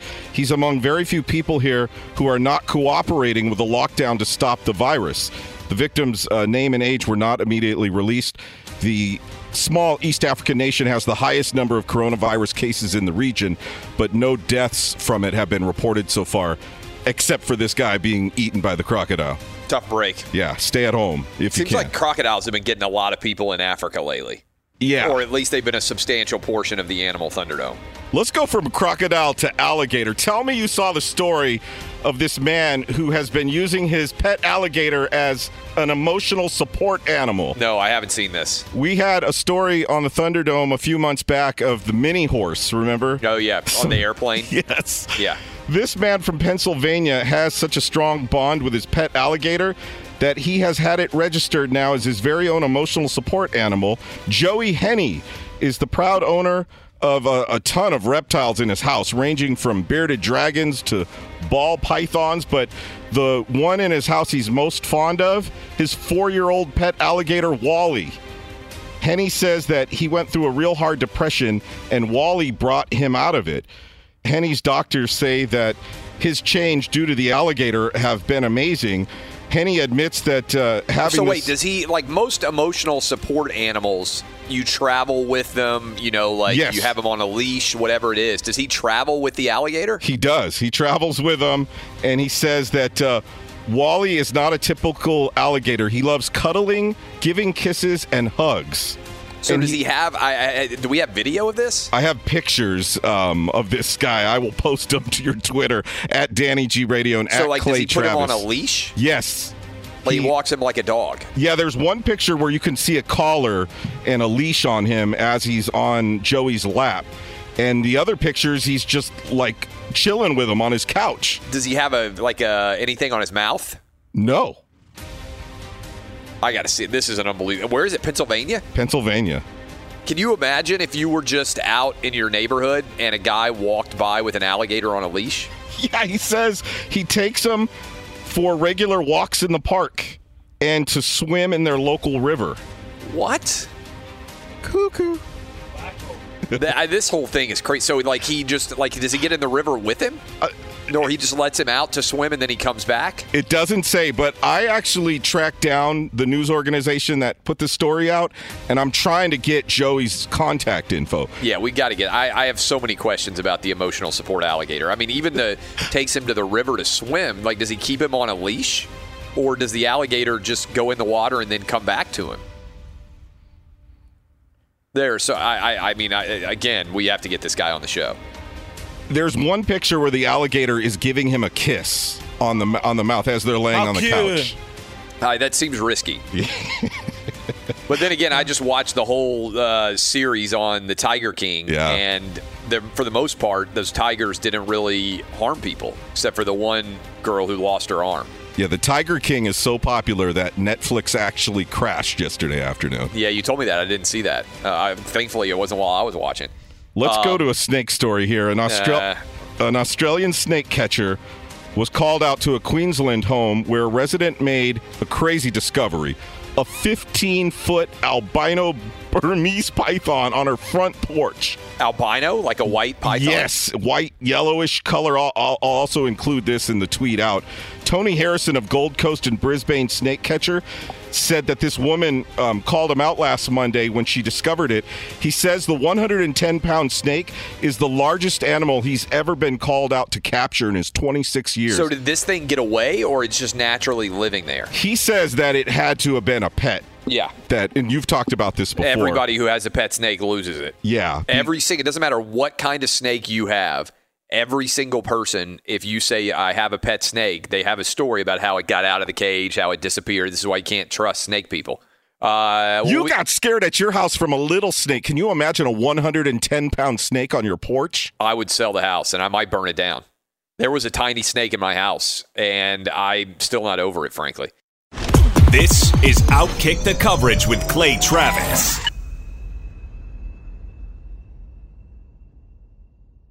Hey, it's Jonas Knox. And you know O'Reilly Auto Parts? You know, O O O O'Reilly, who are in the business of keeping your car on the road. O'Reilly Auto Parts offer friendly, helpful service and the parts knowledge you need for all your maintenance and repairs. They've got thousands of parts and accessories in stock, either in store or online, so you never have to worry if you're in a jam. The team at O'Reilly Auto Parts can test your battery for free in or out of your car. If it needs to be replaced, they'll help you find the right battery for your vehicle. Need your windshield wipers replaced, a brake light fix, or a quick service? They'll help you find the right part or point you to the nearest local repair shop for help. Whether you're a car aficionado or an auto novice, you'll find the employees at O'Reilly Auto Parts are knowledgeable, helpful, and best of all, friendly. And by the way, I was just at O'Reilly not that long ago within the last month, and guess what? Needed some help with the alternator, had some questions with the batteries. They helped me right away and did it right there in the parking lot. The professional parts people at O'Reilly Auto Parts are your one stop shop for all things auto, do it yourself,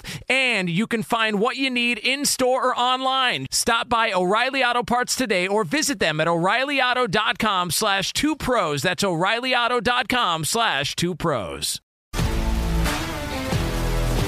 If you love sports and true crime, then there's a new podcast from executive producer Dan Patrick and hosted by me, Jay Harris, that you won't want to miss. Playing Dirty Sports Scandals. Each week, I'm squeezing the juiciest details from some of the biggest sports scandals ever. I'm talking Marcus Dixon, Olympic gymnastics, Cain Velasquez, salacious Super Bowl level scandals. Join me on the dark side of sports by listening to Playing Dirty Sports Scandals on the iHeartRadio app, Apple Podcasts, or wherever you get your podcasts. What's up, everybody? This is Stephen A. Smith. When I'm not at my day job, First Take, you can find me in my studio hosting the Stephen A. Smith Show podcast. Tune in every Monday, Wednesday, and Friday, at the very least, as I bring you all new episodes that feature the biggest headlines in the world of sports, pop culture, business, and politics. You'll hear my unfiltered opinions on those nauseating Cowboy fans, the chaos in Washington, D.C., and trending topics on social media, as well as my straight shooter interviews with top celebrities and game changers. And I occasionally give out love advice. Yes, it's true. If you want to know my true feelings about something, I'll give it to you straight. So listen to the Stephen A. Smith Show podcast on the iHeartRadio app, Apple Podcasts, or wherever you get your podcast. Hey, it's Jonas Knox. You've put it off long enough. It's time to replace your tires. Tire Rack has tires that will elevate your drive. Touring tires for commuter comfort, performance tires for sporty handling, all-terrain tires for on and off-road adventure. Go to TireRack.com to get started. Not sure where to begin? Use the Tire Decision Guide to get a personalized tire recommendation. The right tires for how, what, and where you drive. Choose from the full line of Bridgestone tires. Shipped fast and free to a recommended installer near you, or choose the convenience of mobile tire installation. They'll bring your new tires to your home or office and install them on site. It doesn't get much easier than that.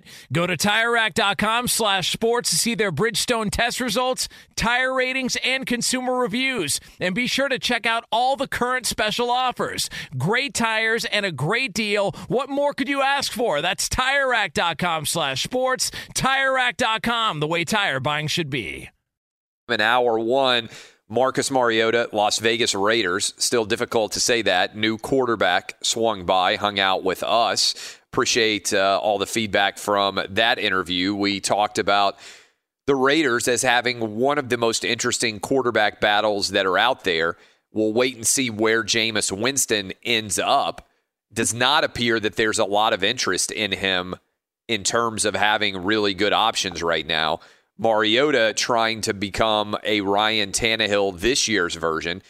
Ironically, Ryan Tannehill took his job with the Titans, and now he's in a position of competing with Derek Carr, who only has one year, I believe, remaining on his contract with the Raiders.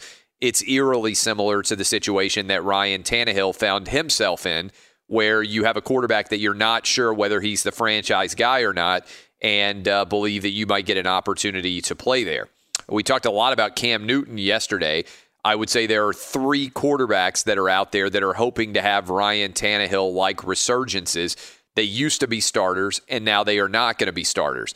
Uh, we know that the Andy Dalton era is over in Cincinnati, presuming that Cincinnati is going to go out and take Joe Burrow number one overall.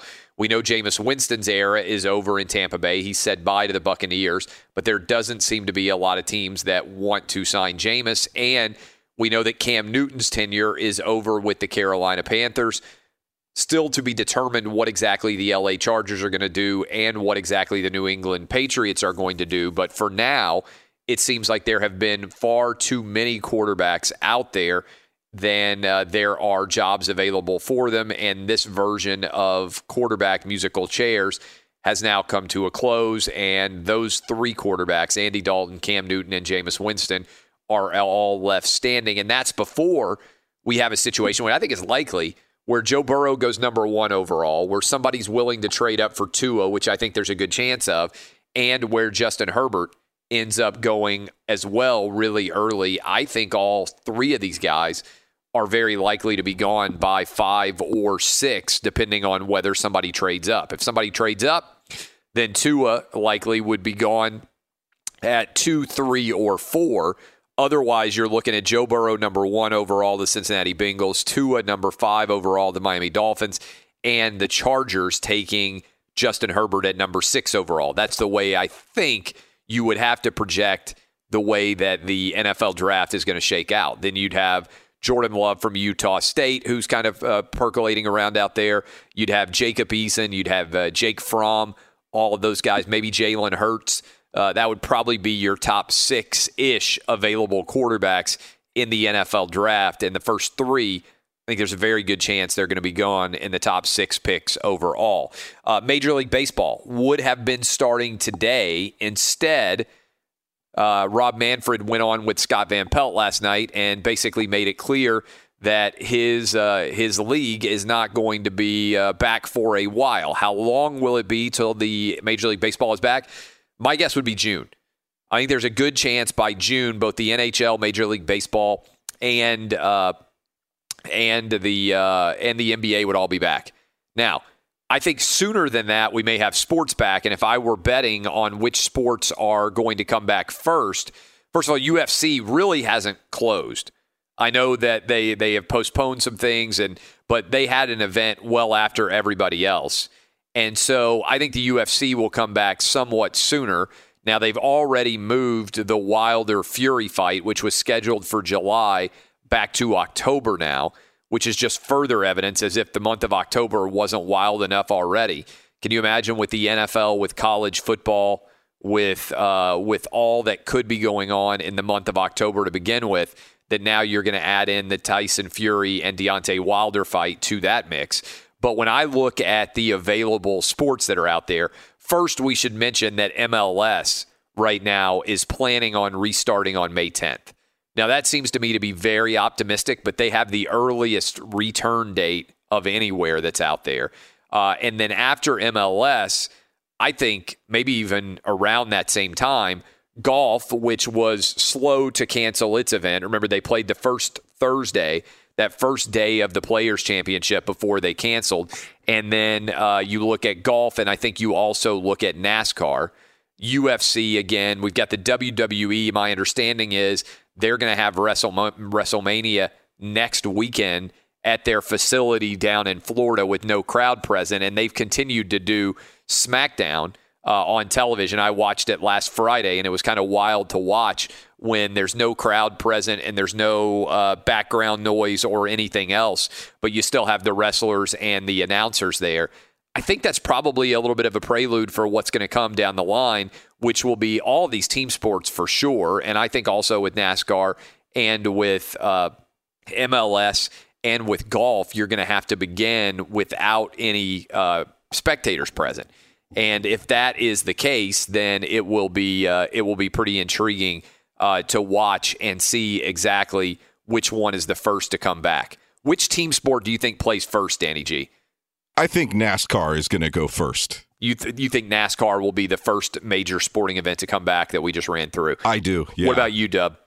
I think it's golf in terms of actual league that comes back because I feel like they could almost come back, you know, in a month, really, when you think about it. But as far as team sport, I think the NBA will probably come back first. They seem to be the most aggressive in their preparation for their comeback. At, at least that's what it seems like from the outside. You know what's interesting is I don't know if the PGA would do this, but I wonder whether they might be willing to come back and let guys drive golf carts and not have caddies.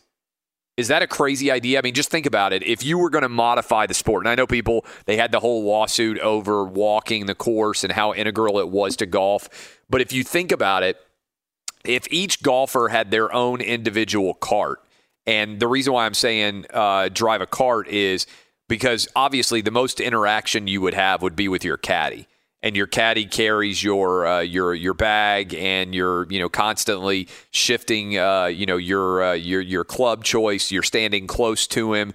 You're in consultation. There's a lot of close contact between a golfer and his caddy. But if the PGA just said, "Hey, no spectators," and every golfer is going to drive a cart. Or I guess you could have the golfers walk and carry their bags themselves if you didn't want them to drive a, a cart. But I'm just saying drive a cart so that you don't suddenly make a golfer carry his bag and you know like all the the impact associated with that. I think it's kind of crazy that you're that you're arguing that in general that walking the course without carrying your bag is actually that hard of a uh, of a physical undertaking. But I wonder whether the PGA could come back, and I don't know how golfers would respond.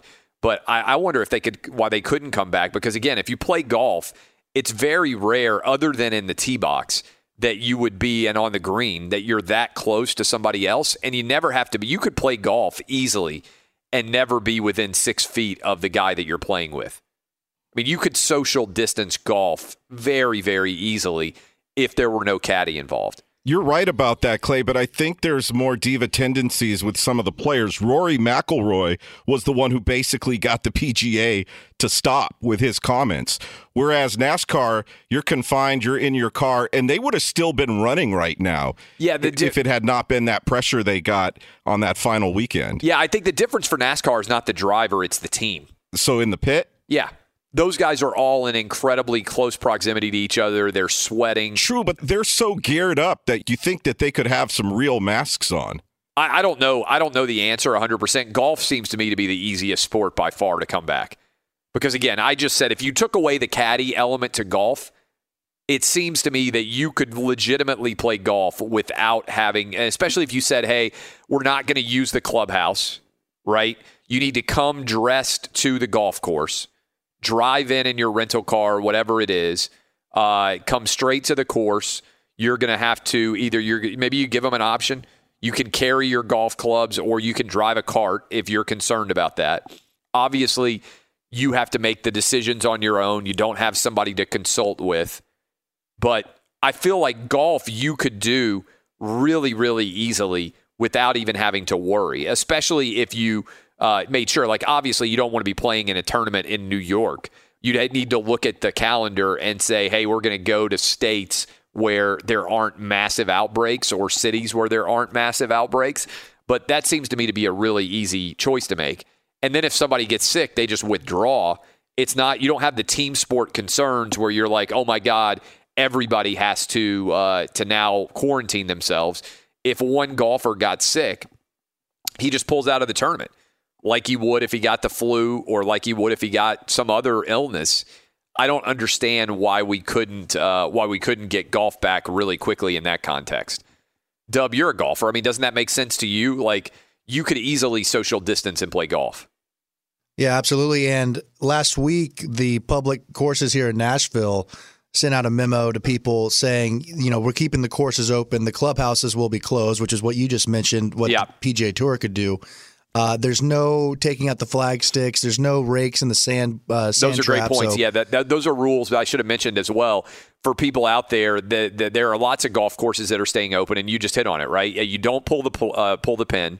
Uh, because that way, you know, you're sharing uh, germs theoretically there. You don't rake in the uh, in the pits if uh, if there are issues. Now, for the PGA, this wouldn't be an issue because there could just be, you know, the grounds crew uh, for instance, in the in the bunkers, could come by somebody, one person can rake it after every uh, after every hole. Uh, but uh, but that seems like a really easy solution to me. Yeah, and so that, that's that's how they've been keeping a lot of these courses open. They just put in these few rules. Uh, a lot of them, you know, got rid of the golf cart, so it's walk only, carry your own bag. Yep. But yeah, it's they, they're staying open and they're just having a few extra rules out there. And like you said, it's easy to keep your distance on a golf course. You don't really, you know, you can do your little Corona elbow knuckle at the end if you want to shake hands and then go on your way. Yeah, and again, to me, the only thing the PGA would have to be concerned about is caddies. And if they wanted to take that risk, they could keep the caddy involved. But if you take the caddy out of the game and you walk with your clubs, or they give a you know a, a uh, an ability to drive with your golf cart, again, there's no crowds there. I don't understand why that wouldn't work really, really well and be uh, something that could make sense almost immediately. What about you, uh, Eddie Garcia? You buying in?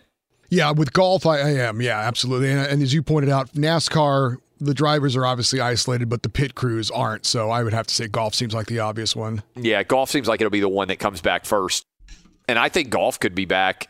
Have they have they moved the U.S. Open yet? Do we know? I know they moved the Masters, but have they moved the U.S. Open or the the PGA? I think is now in May, right? Have they officially correct. announced the PGA is not going to happen yet? The only thing they've announced is they've basically postponed every event up to the Masters. So before they postponed the Masters, they uh, postponed all events or canceled all events really uh, to the event in San Antonio, which is the week before the Masters. So I think they're going to make some decisions here uh, shortly. Yeah, in, uh, there's in an the near article. future. There's an article from a day ago saying the U.S. Open is in limbo. And but they haven't announced the PGA, which is even before the U.S. Open. Correct. The PGA is in May. I don't know why they couldn't come back in May, assuming that things continue to get better, which I think they are going to. I don't. Where is where is the? Will somebody look up where the PGA is going to be played this May? Because that can factor in as well, based on whether the city that they're going to have the PGA in could have a uh, could have a major outbreak. Um, It's in San Francisco. yeah, so that's a little bit of a challenge with the PGA then. But not San Francisco is Yeah. not a, an un, unmitigated disaster when it comes to a uh, to a breakout. But what what is the period of time? You guys are quarantined in in the state of California until when? April nineteenth. I think that is the date. Yeah. Yeah, so April 19th, and the and the date of the PGA is in May. So I don't know when the drop dead date that they have to provide notice would be for an event, but the fact that it's in San Francisco makes it a little bit less likely uh, maybe to happen than otherwise. Where's the U.S. Open this Well, year? Well, that's in New York. yeah, that's a big challenge. Yeah, you you've dealt with that before. Remember? Yeah, we did the we did the we've done the broadcast up in New York, but that's a big challenge because Yeah, that's June 18th through the 21st is what it is scheduled for at least. Yeah. at the Now I hope it's going to be back and be everything will be fine by uh, by mid June, and I think the outbreak obviously would likely be over in New York. But I mean, again, I just said 56 percent of all coronavirus cases right now are in New York City, Westchester County, Nassau, or Suffolk County, which are the two Long Island counties and the county north of the city. So that's a challenge. Where is exactly? Is it in New York City? I'm It- assuming. it says Winged Foot Golf Club. Yeah, Winged Foot is really famous. I think Winged Foot is on. Is that on Long Island? Dub, do you know? Yes, it is. Yeah. So I mean, we're talking about it being in one of the four counties that has the biggest outbreak in the country. Yeah, right and now. by the way, the United States Golf Association said it will have an announcement in mid-April regarding the U.S. Open. Yeah, I think that's smart uh, to wait a little bit and just see how things go. But that's a tough location uh, for them to have, given uh, the situations that are going on right now. There's a huge swath in the middle part of the country that doesn't really have very many outbreaks or very many issues. But the golf uh, t- uh, USGA with the U.S. Open has got a lot of bouncing back and forth between New York and California uh, with that tournament over the over the next several months. By the way, could have a Masters in the fall, which would be kind of wild to see. Uh, we know how beautiful the Masters is in uh, in the spring, and for many people, that's kind of uh, a, a you know, yearly ritual where you celebrate the return of spring. With even if you don't live in the South, you can kind of uh, start to see, hey, uh, spring has sprung at least in the South. But I would be kind of intrigued to see what Augusta would look like if they played it in uh, in late, let's say late October, when the leaves are starting to change. And uh, and I know that's a non-traditional time to play a golf tournament, particularly a major. But to me, that would be at least kind of a benefit to having to move it from April. Would be we get to see a course that we're familiar with looking quite a bit different in October as opposed to April. I think that could make sense. When we come back, we're going to be joined by uh, at Pro Football Doc. Be sure to catch live editions of Outkick the coverage with Clay Travis weekdays at 6 a.m. Eastern, 3 a.m. Pacific. Hey, it's Jonas Knox, and you know O'Reilly Auto Parts. You know, O O O O'Reilly, who are in the business of keeping your car on the road. O'Reilly Auto Parts offer friendly, helpful service and the parts knowledge you need for all your maintenance and repairs. They've got thousands of parts and accessories in stock, either in store or online, so you never have to worry if you're in a jam. The team at O'Reilly Auto Parts can test your battery for free in or out of your car. If it needs to be replaced, they'll help you find the right battery for your vehicle. Need your windshield wipers replaced, a brake light fix, or a quick service? They'll help you find the right part or point you to the nearest local repair shop for help. Whether you're a car aficionado or an auto novice, you'll find the employees at O'Reilly Auto Parts are knowledgeable, helpful, and best of all, friendly. And by the way, I was just at O'Reilly not that long ago, within the last month, and guess what? Needed some help with the alternator, had some questions with the batteries. They helped me right away and did it right there in the parking lot. The professional parts people at O'Reilly Auto Parts are your one stop shop for all things auto, do it yourself, and you can find what you need in store or online. Stop by O'Reilly Auto Parts today or visit them at o'ReillyAuto.com slash two pros. That's o'ReillyAuto.com slash two pros. If you love sports and true crime, then there's a new podcast from executive producer Dan Patrick and hosted by me, Jay Harris, that you won't want to miss. Playing Dirty Sports Scandals. Each week, I'm squeezing the juiciest details from some of the biggest sports scandals ever. I'm talking Marcus Dixon, Olympic gymnastics, Cain Velasquez, salacious Super Bowl level scandals. Join me on the dark side of sports by listening to Playing Dirty Sports Scandals on the iHeartRadio app, Apple Podcasts, or wherever you get your podcasts. What's up, everybody? This is Stephen A. Smith. When I'm not at my day job, First Take, you can find me in my studio hosting the Stephen A. Smith Show podcast. Tune in every Monday, Wednesday, and Friday, at the very least, as I bring you all new episodes that feature the biggest headlines in the world of sports, pop culture, business, and politics. You'll hear my unfiltered opinions on those nauseating Cowboy fans, the chaos in Washington, D.C., and trending topics on social media, as well as my straight shooter interviews with top celebrities and game changers. And I occasionally give out love advice. Yes, it's true. If you want to know my true feelings about something, I'll give it to you straight. So listen to the Stephen A. Smith Show podcast on the iHeartRadio app, Apple Podcasts, or wherever you get your podcast.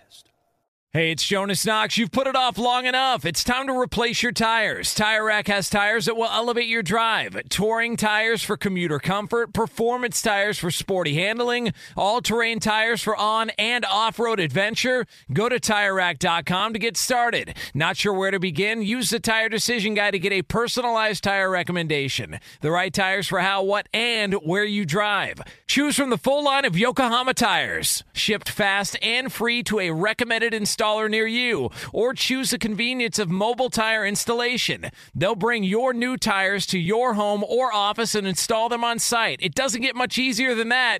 Go to TireRack.com slash sports to see their Yokohama test results, tire ratings, and consumer reviews. And be sure to check out all the current special offers. Great tires and a great deal. What more could you ask for? That's TireRack.com slash sports. TireRack.com, the way tire buying should be.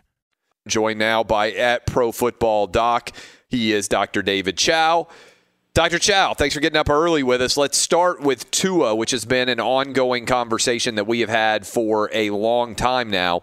Um, what did you see in the video of Tua that he put out, and what do you anticipate now as we get closer and closer to the proposed NFL draft uh, less than a month?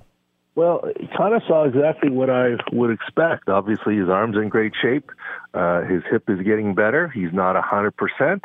He's able to move around some. I mean, uh, he's making good progress. I think he's going to make decisions difficult on GMs at the top of the draft. But that video, unlike what I saw on Twitter, where everyone says, "Look at how great he is," he is nowhere close to 100% yet. This is not to say he won't get continue to get better, but he still favors that right hip. He does watch at the end of the throw when he steps into it. You know, uh, in terms of uh, how he follows through, uh, he, he's favoring it, but that's to be expected. I still expect that he will be ready to go uh, for the start of the NFL season, assuming there is one.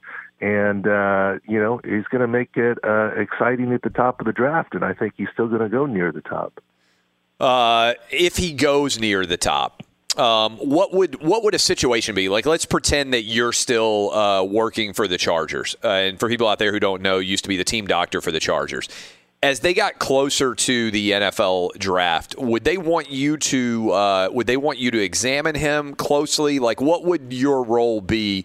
Let's pretend that you're still working at the Chargers. They have the number six overall pick, and they're interested in taking Tua. They would ask a team doctor what as it got closer and closer to the draft.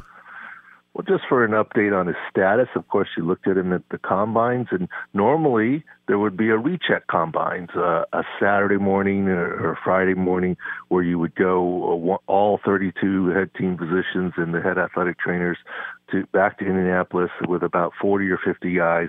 Undoubtedly, Tua would have been one of them. But that's all canceled now because of the uh, coronavirus concerns and the quote league shutdown. And so there are no physicals. Typically, also, if a team was very interested in Tua, they could fly him in for one of their 30 visits. And often part of those 30 visits is a, is a physical again. So you're, yeah, that's, that's, interesting. So I didn't know that's happening this year. So you're allowed, if you bring in a guy for a team visit, you're allowed as a doctor to re-examine him. You're not constrained by what happens in Indianapolis and the follow up. And so any any individual team that typically was truly interested in Tua could bring him in for an interview and have a further diagnosis and look at by their doctor. Yes, in normal circumstances, yeah. but not this year. Right but that is permitted. I didn't know if you had to have standardized information, but you can get a, a more uh, like you. I guess at some point in time may have examined a guy uh, both in Indianapolis and then also on a team visit just to check up and, and make sure things are progressing nicely.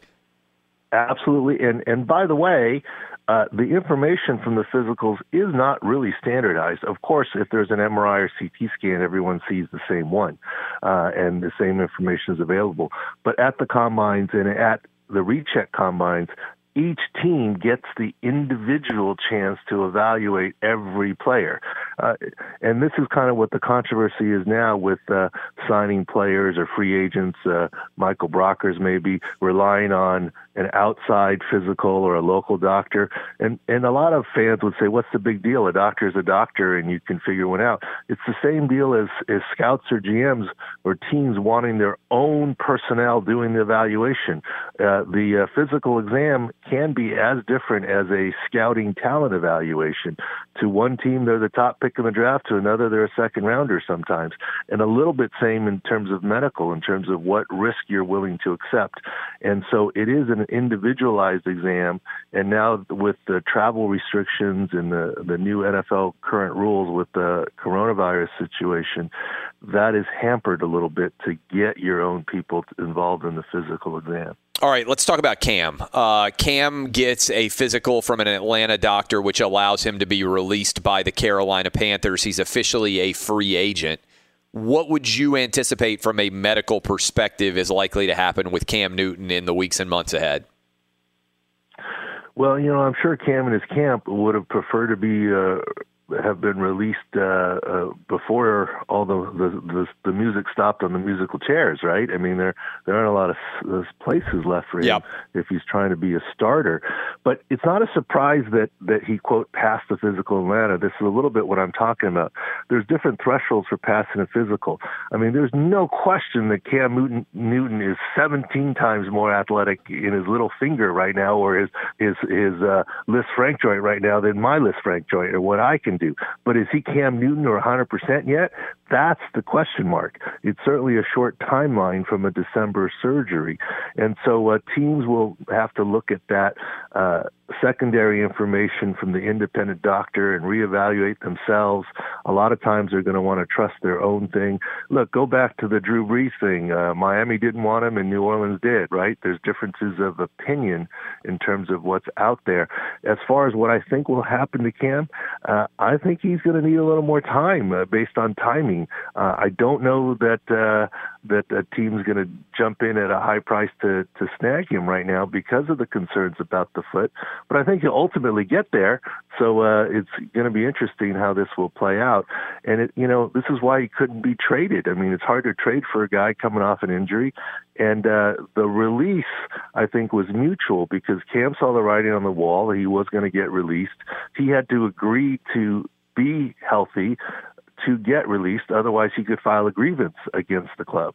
But he figures his freedom is better, and he can get more in the open market than than fighting uh, any grievance. Especially where, you know, with months to go before the season, uh, I think everyone still believes he probably will get all the way better. He just may not be there right now.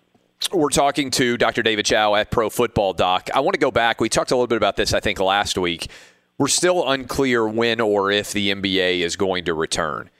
But there started to be a little bubble up of rumor that if the NBA comes back and goes all the way until August, that potentially Kevin Durant could come back and play either at the tail end of the season or for the postseason. Right now, the Nets would be uh, in the postseason. I believe they're the seven seed, if I'm not mistaken.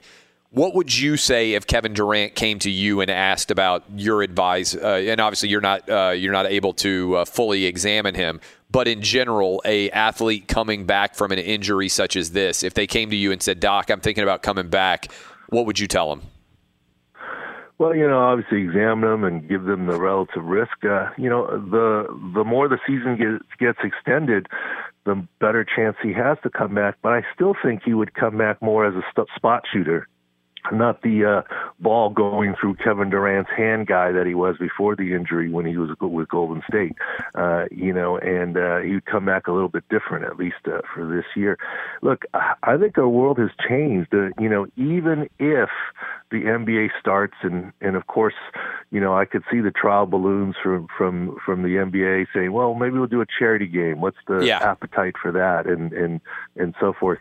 And uh, you know, who's going to be the first penguin in the water, so to speak, a sport to jump in? Is it NBA or is it uh, Major League Baseball or what is it? Obviously, it's not going to be the Olympics right now, and uh, there's still enough social concern that it's interesting how leagues will will handle this. And the other thing is, are there going to be new rules? Uh, look, uh, we're we're not necessarily likely to have a coronavirus or COVID nineteen cure, uh, immunization or treatment immediately in the past, you know, we lauded these Michael Jordan games uh, or you know Willis Reed moments or or whatever you want, playing through illness, so to speak. Are there going to be new rules where you know you get your temperature taken? Yeah, kind of like you know grade school. If you have a, te- a fever 24 hours within the, the 24 hours before, you can't go to school or you can't play the game. I mean, what are the new rules going going to be? I think that will all be interesting to see how it plays out. Yeah, and I wrote about this and talked about it a little bit on the show, but I do think the Jordan flu game is an interesting question. What would your thoughts be uh, if somebody came to you as a doctor and said, "Hey, doc, every uh, 24 hours before every game, and maybe even also right before you go out on the field. I don't know, because certainly a fever can emerge in the 24 hours before a game. But what kind of pressure would that put on the medical staff if you've got a big game that's about to be played and you got a guy who has a 99.9 fever? And he's saying, I want to go, doc, but you're saying, hey, I'm sorry, we have a standardized temperature test here, and if you're over X, you're not allowed to play. How does that work? Do you think that's a legitimately feasible possibility uh, in sports leagues? Well, that's there's a lot to be worked out there, assuming they go there. Right. I Would mean, you want that come to- pressure as a medical person to be going around with your staff taking temperatures and then saying, sorry, bud, you're out? Well, you know, uh, as a doctor, I never wanted to be the policeman. Right. Uh, when a team told me, uh, uh, for example, a team told the team told me once that uh, you need to tell that guy's healthy. He needs to get out there and play. Uh, I'm like, well, I'm not the policeman. I can tell him medically I think he can play, but if you want him out there, you or the coaches or the GM or the management have to tell him to do that. I've had that happen with concussions before. When they, at one point, the league said you, the doctor, had to uh, prevent the guy from playing, uh, coming back into the game. There's no problem. I would tell him, but you need security or someone else to enforce it. I mean, Yeah. I'm just the doctor, you know, and that would be the same thing here. Would I be comfortable measuring the temperature? Sure, but the enforcement of the rule and how it is, and you know, I don't know how they would do it. If it would be referees or the in- independent medical would do it.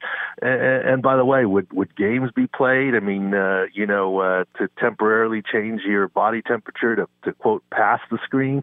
I don't know. This is all speculation at this point in time. But if the league does, leagues do go that way, there, there are some loopholes to to close down in terms of how to police it and how to measure it and when, as you say. And uh, and look, you, you get to crazy extremes. Do you measure them at halftime again? I mean, Yeah. you know. But of course, your temperature rises when you're working out, right? I mean, no one's 98.6 when you're huffing and puffing and uh, working hard. Your your engine is revving. So uh, there's there's a few complications there. It is really fascinating because most people would say who are listening to us right now, the Michael Jordan flu game is an iconic part of his legend. Right, this is a guy who refused to let his uh, his uh, sickness keep him from his from uh, b- obtaining an excellent result.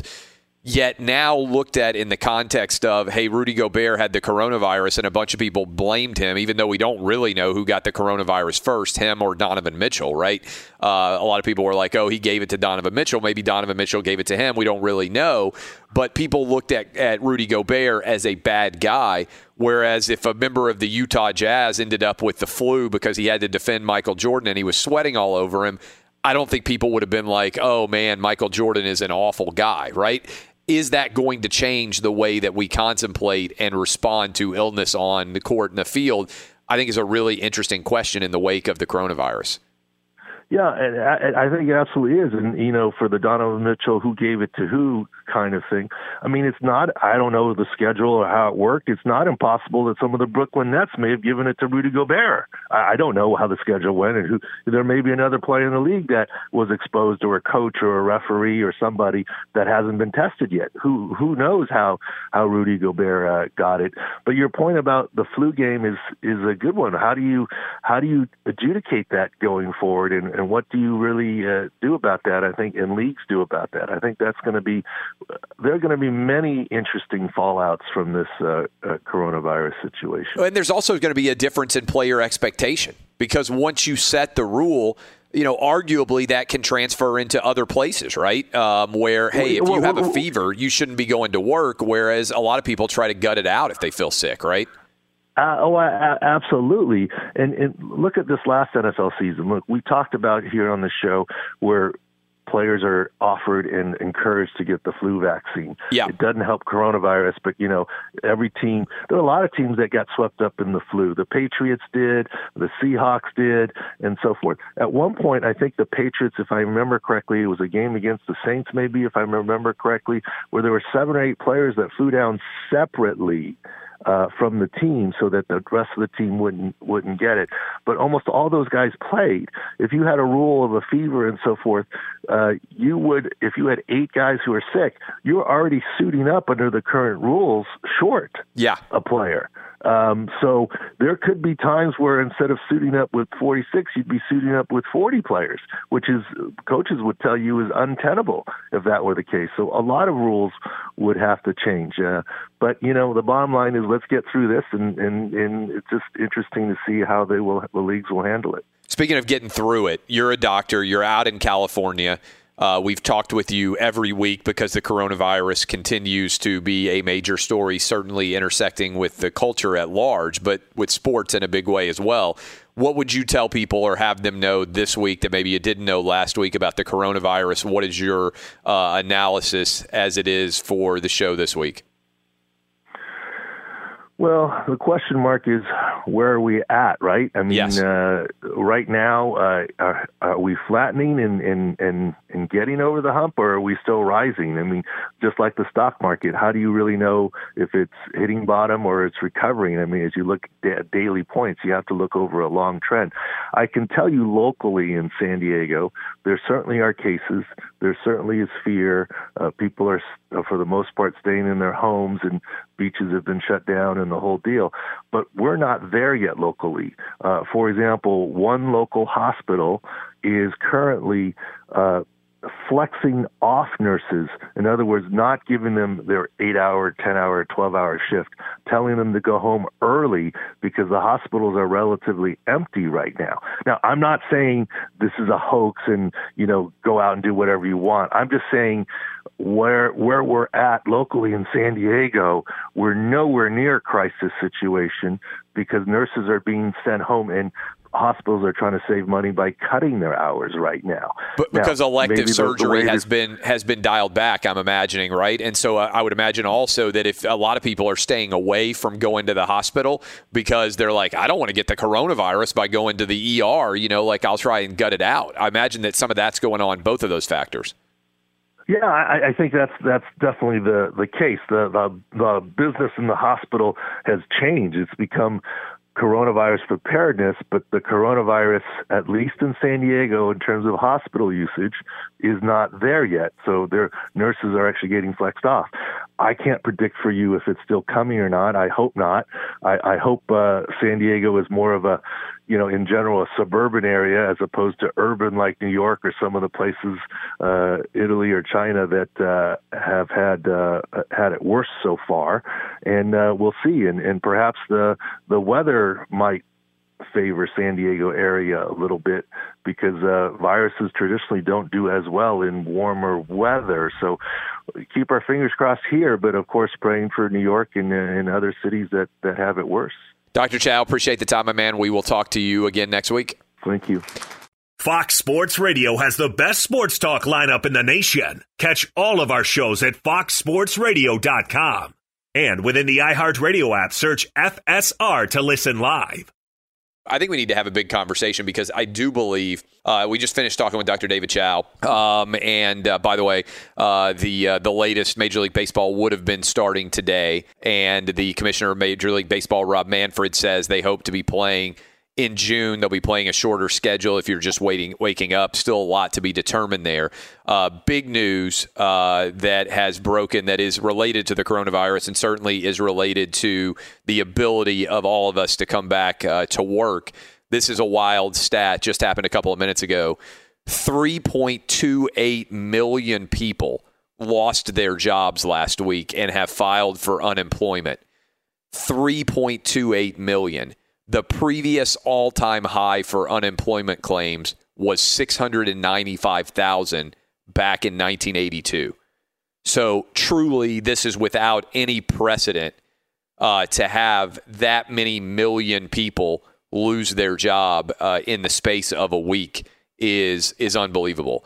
Uh, but that is the latest. That's going to be a big topic of discussion today, and certainly it intersects with the world of sports as well, because some of the people losing their jobs are people who work uh, in sports-related industries uh, as a result of all of the postponements and suspensions of sport-related activity. We were just talking with Dr. Chao. Can you imagine if in all sports now, doctors are independently brought in to give uh, temperature tests to players to see whether or not they're able to play in games? I mean, that would change everything. I mean, just purely from a gambling perspective, uh, like nothing else. If you found out a guy had the flu, most of the time, a guy's going to go, right? If you think about the NFL, do you remember a quarterback, for instance, ever sitting out with something other than a uh, than something other than a totally debilitating injury? I can't remember somebody ever missing a game in NFL. I mean, uh, regular season baseball or regular season basketball, hockey, even. I, I think that's not uncommon for somebody to decide to make that choice. Uh, but this is uh, this is pretty wild to uh, to even think about uh, the potential of that being an issue. Yeah. I mean, it is just kind of kind of a seismic shift in the way we think about sports. I mean, most athletes are known as Ironmen, and you're right.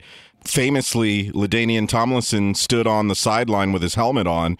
Nobody could quite figure out what was wrong with him, and to this day, he still hears about that. Um, I think the only one in the NBA that would like this is Kawhi Leonard. yeah, I mean, like, there's definitely I feel a fever coming on. It's hard to argue that load management should be an issue. Yeah, I, was, I said I think I wrote about this on Friday. I said that suddenly there was going to be a lot of NBA fuel, uh, Ferris Bueller's Uh, if you were getting the thermometer check every every uh, every single time before a game, like you're going to be sitting with it, you know, like under your armpit uh, in advance, or you're going to be like trying to get your speed. And, and Dr. Chao pointed to it. I mean, your temperature rises when you are an athlete and you are out, you know, working out aggressively.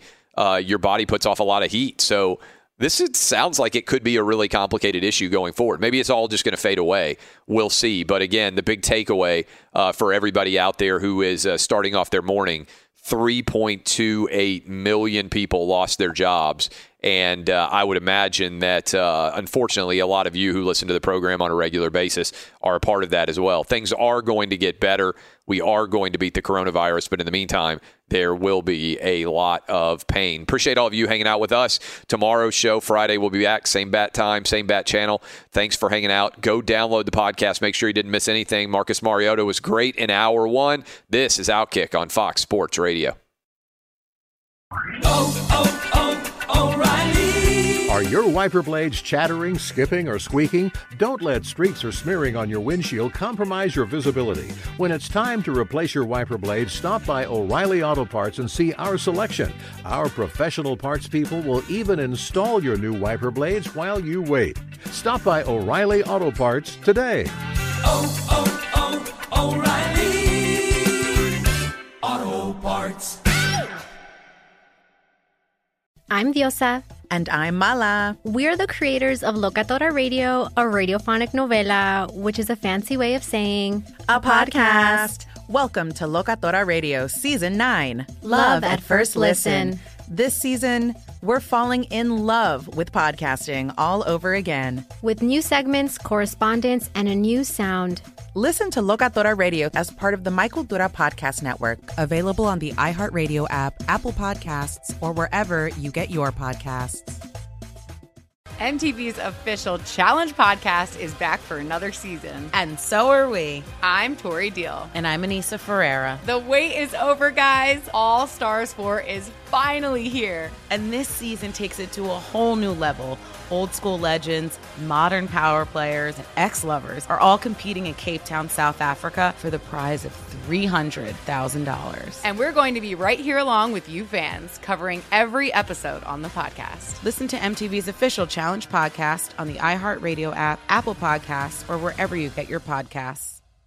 Karol G. Juan Gabriel. Christina Aguilera. What do these three have in common? You mean apart from impeccable style, chart topping canciones, and drama?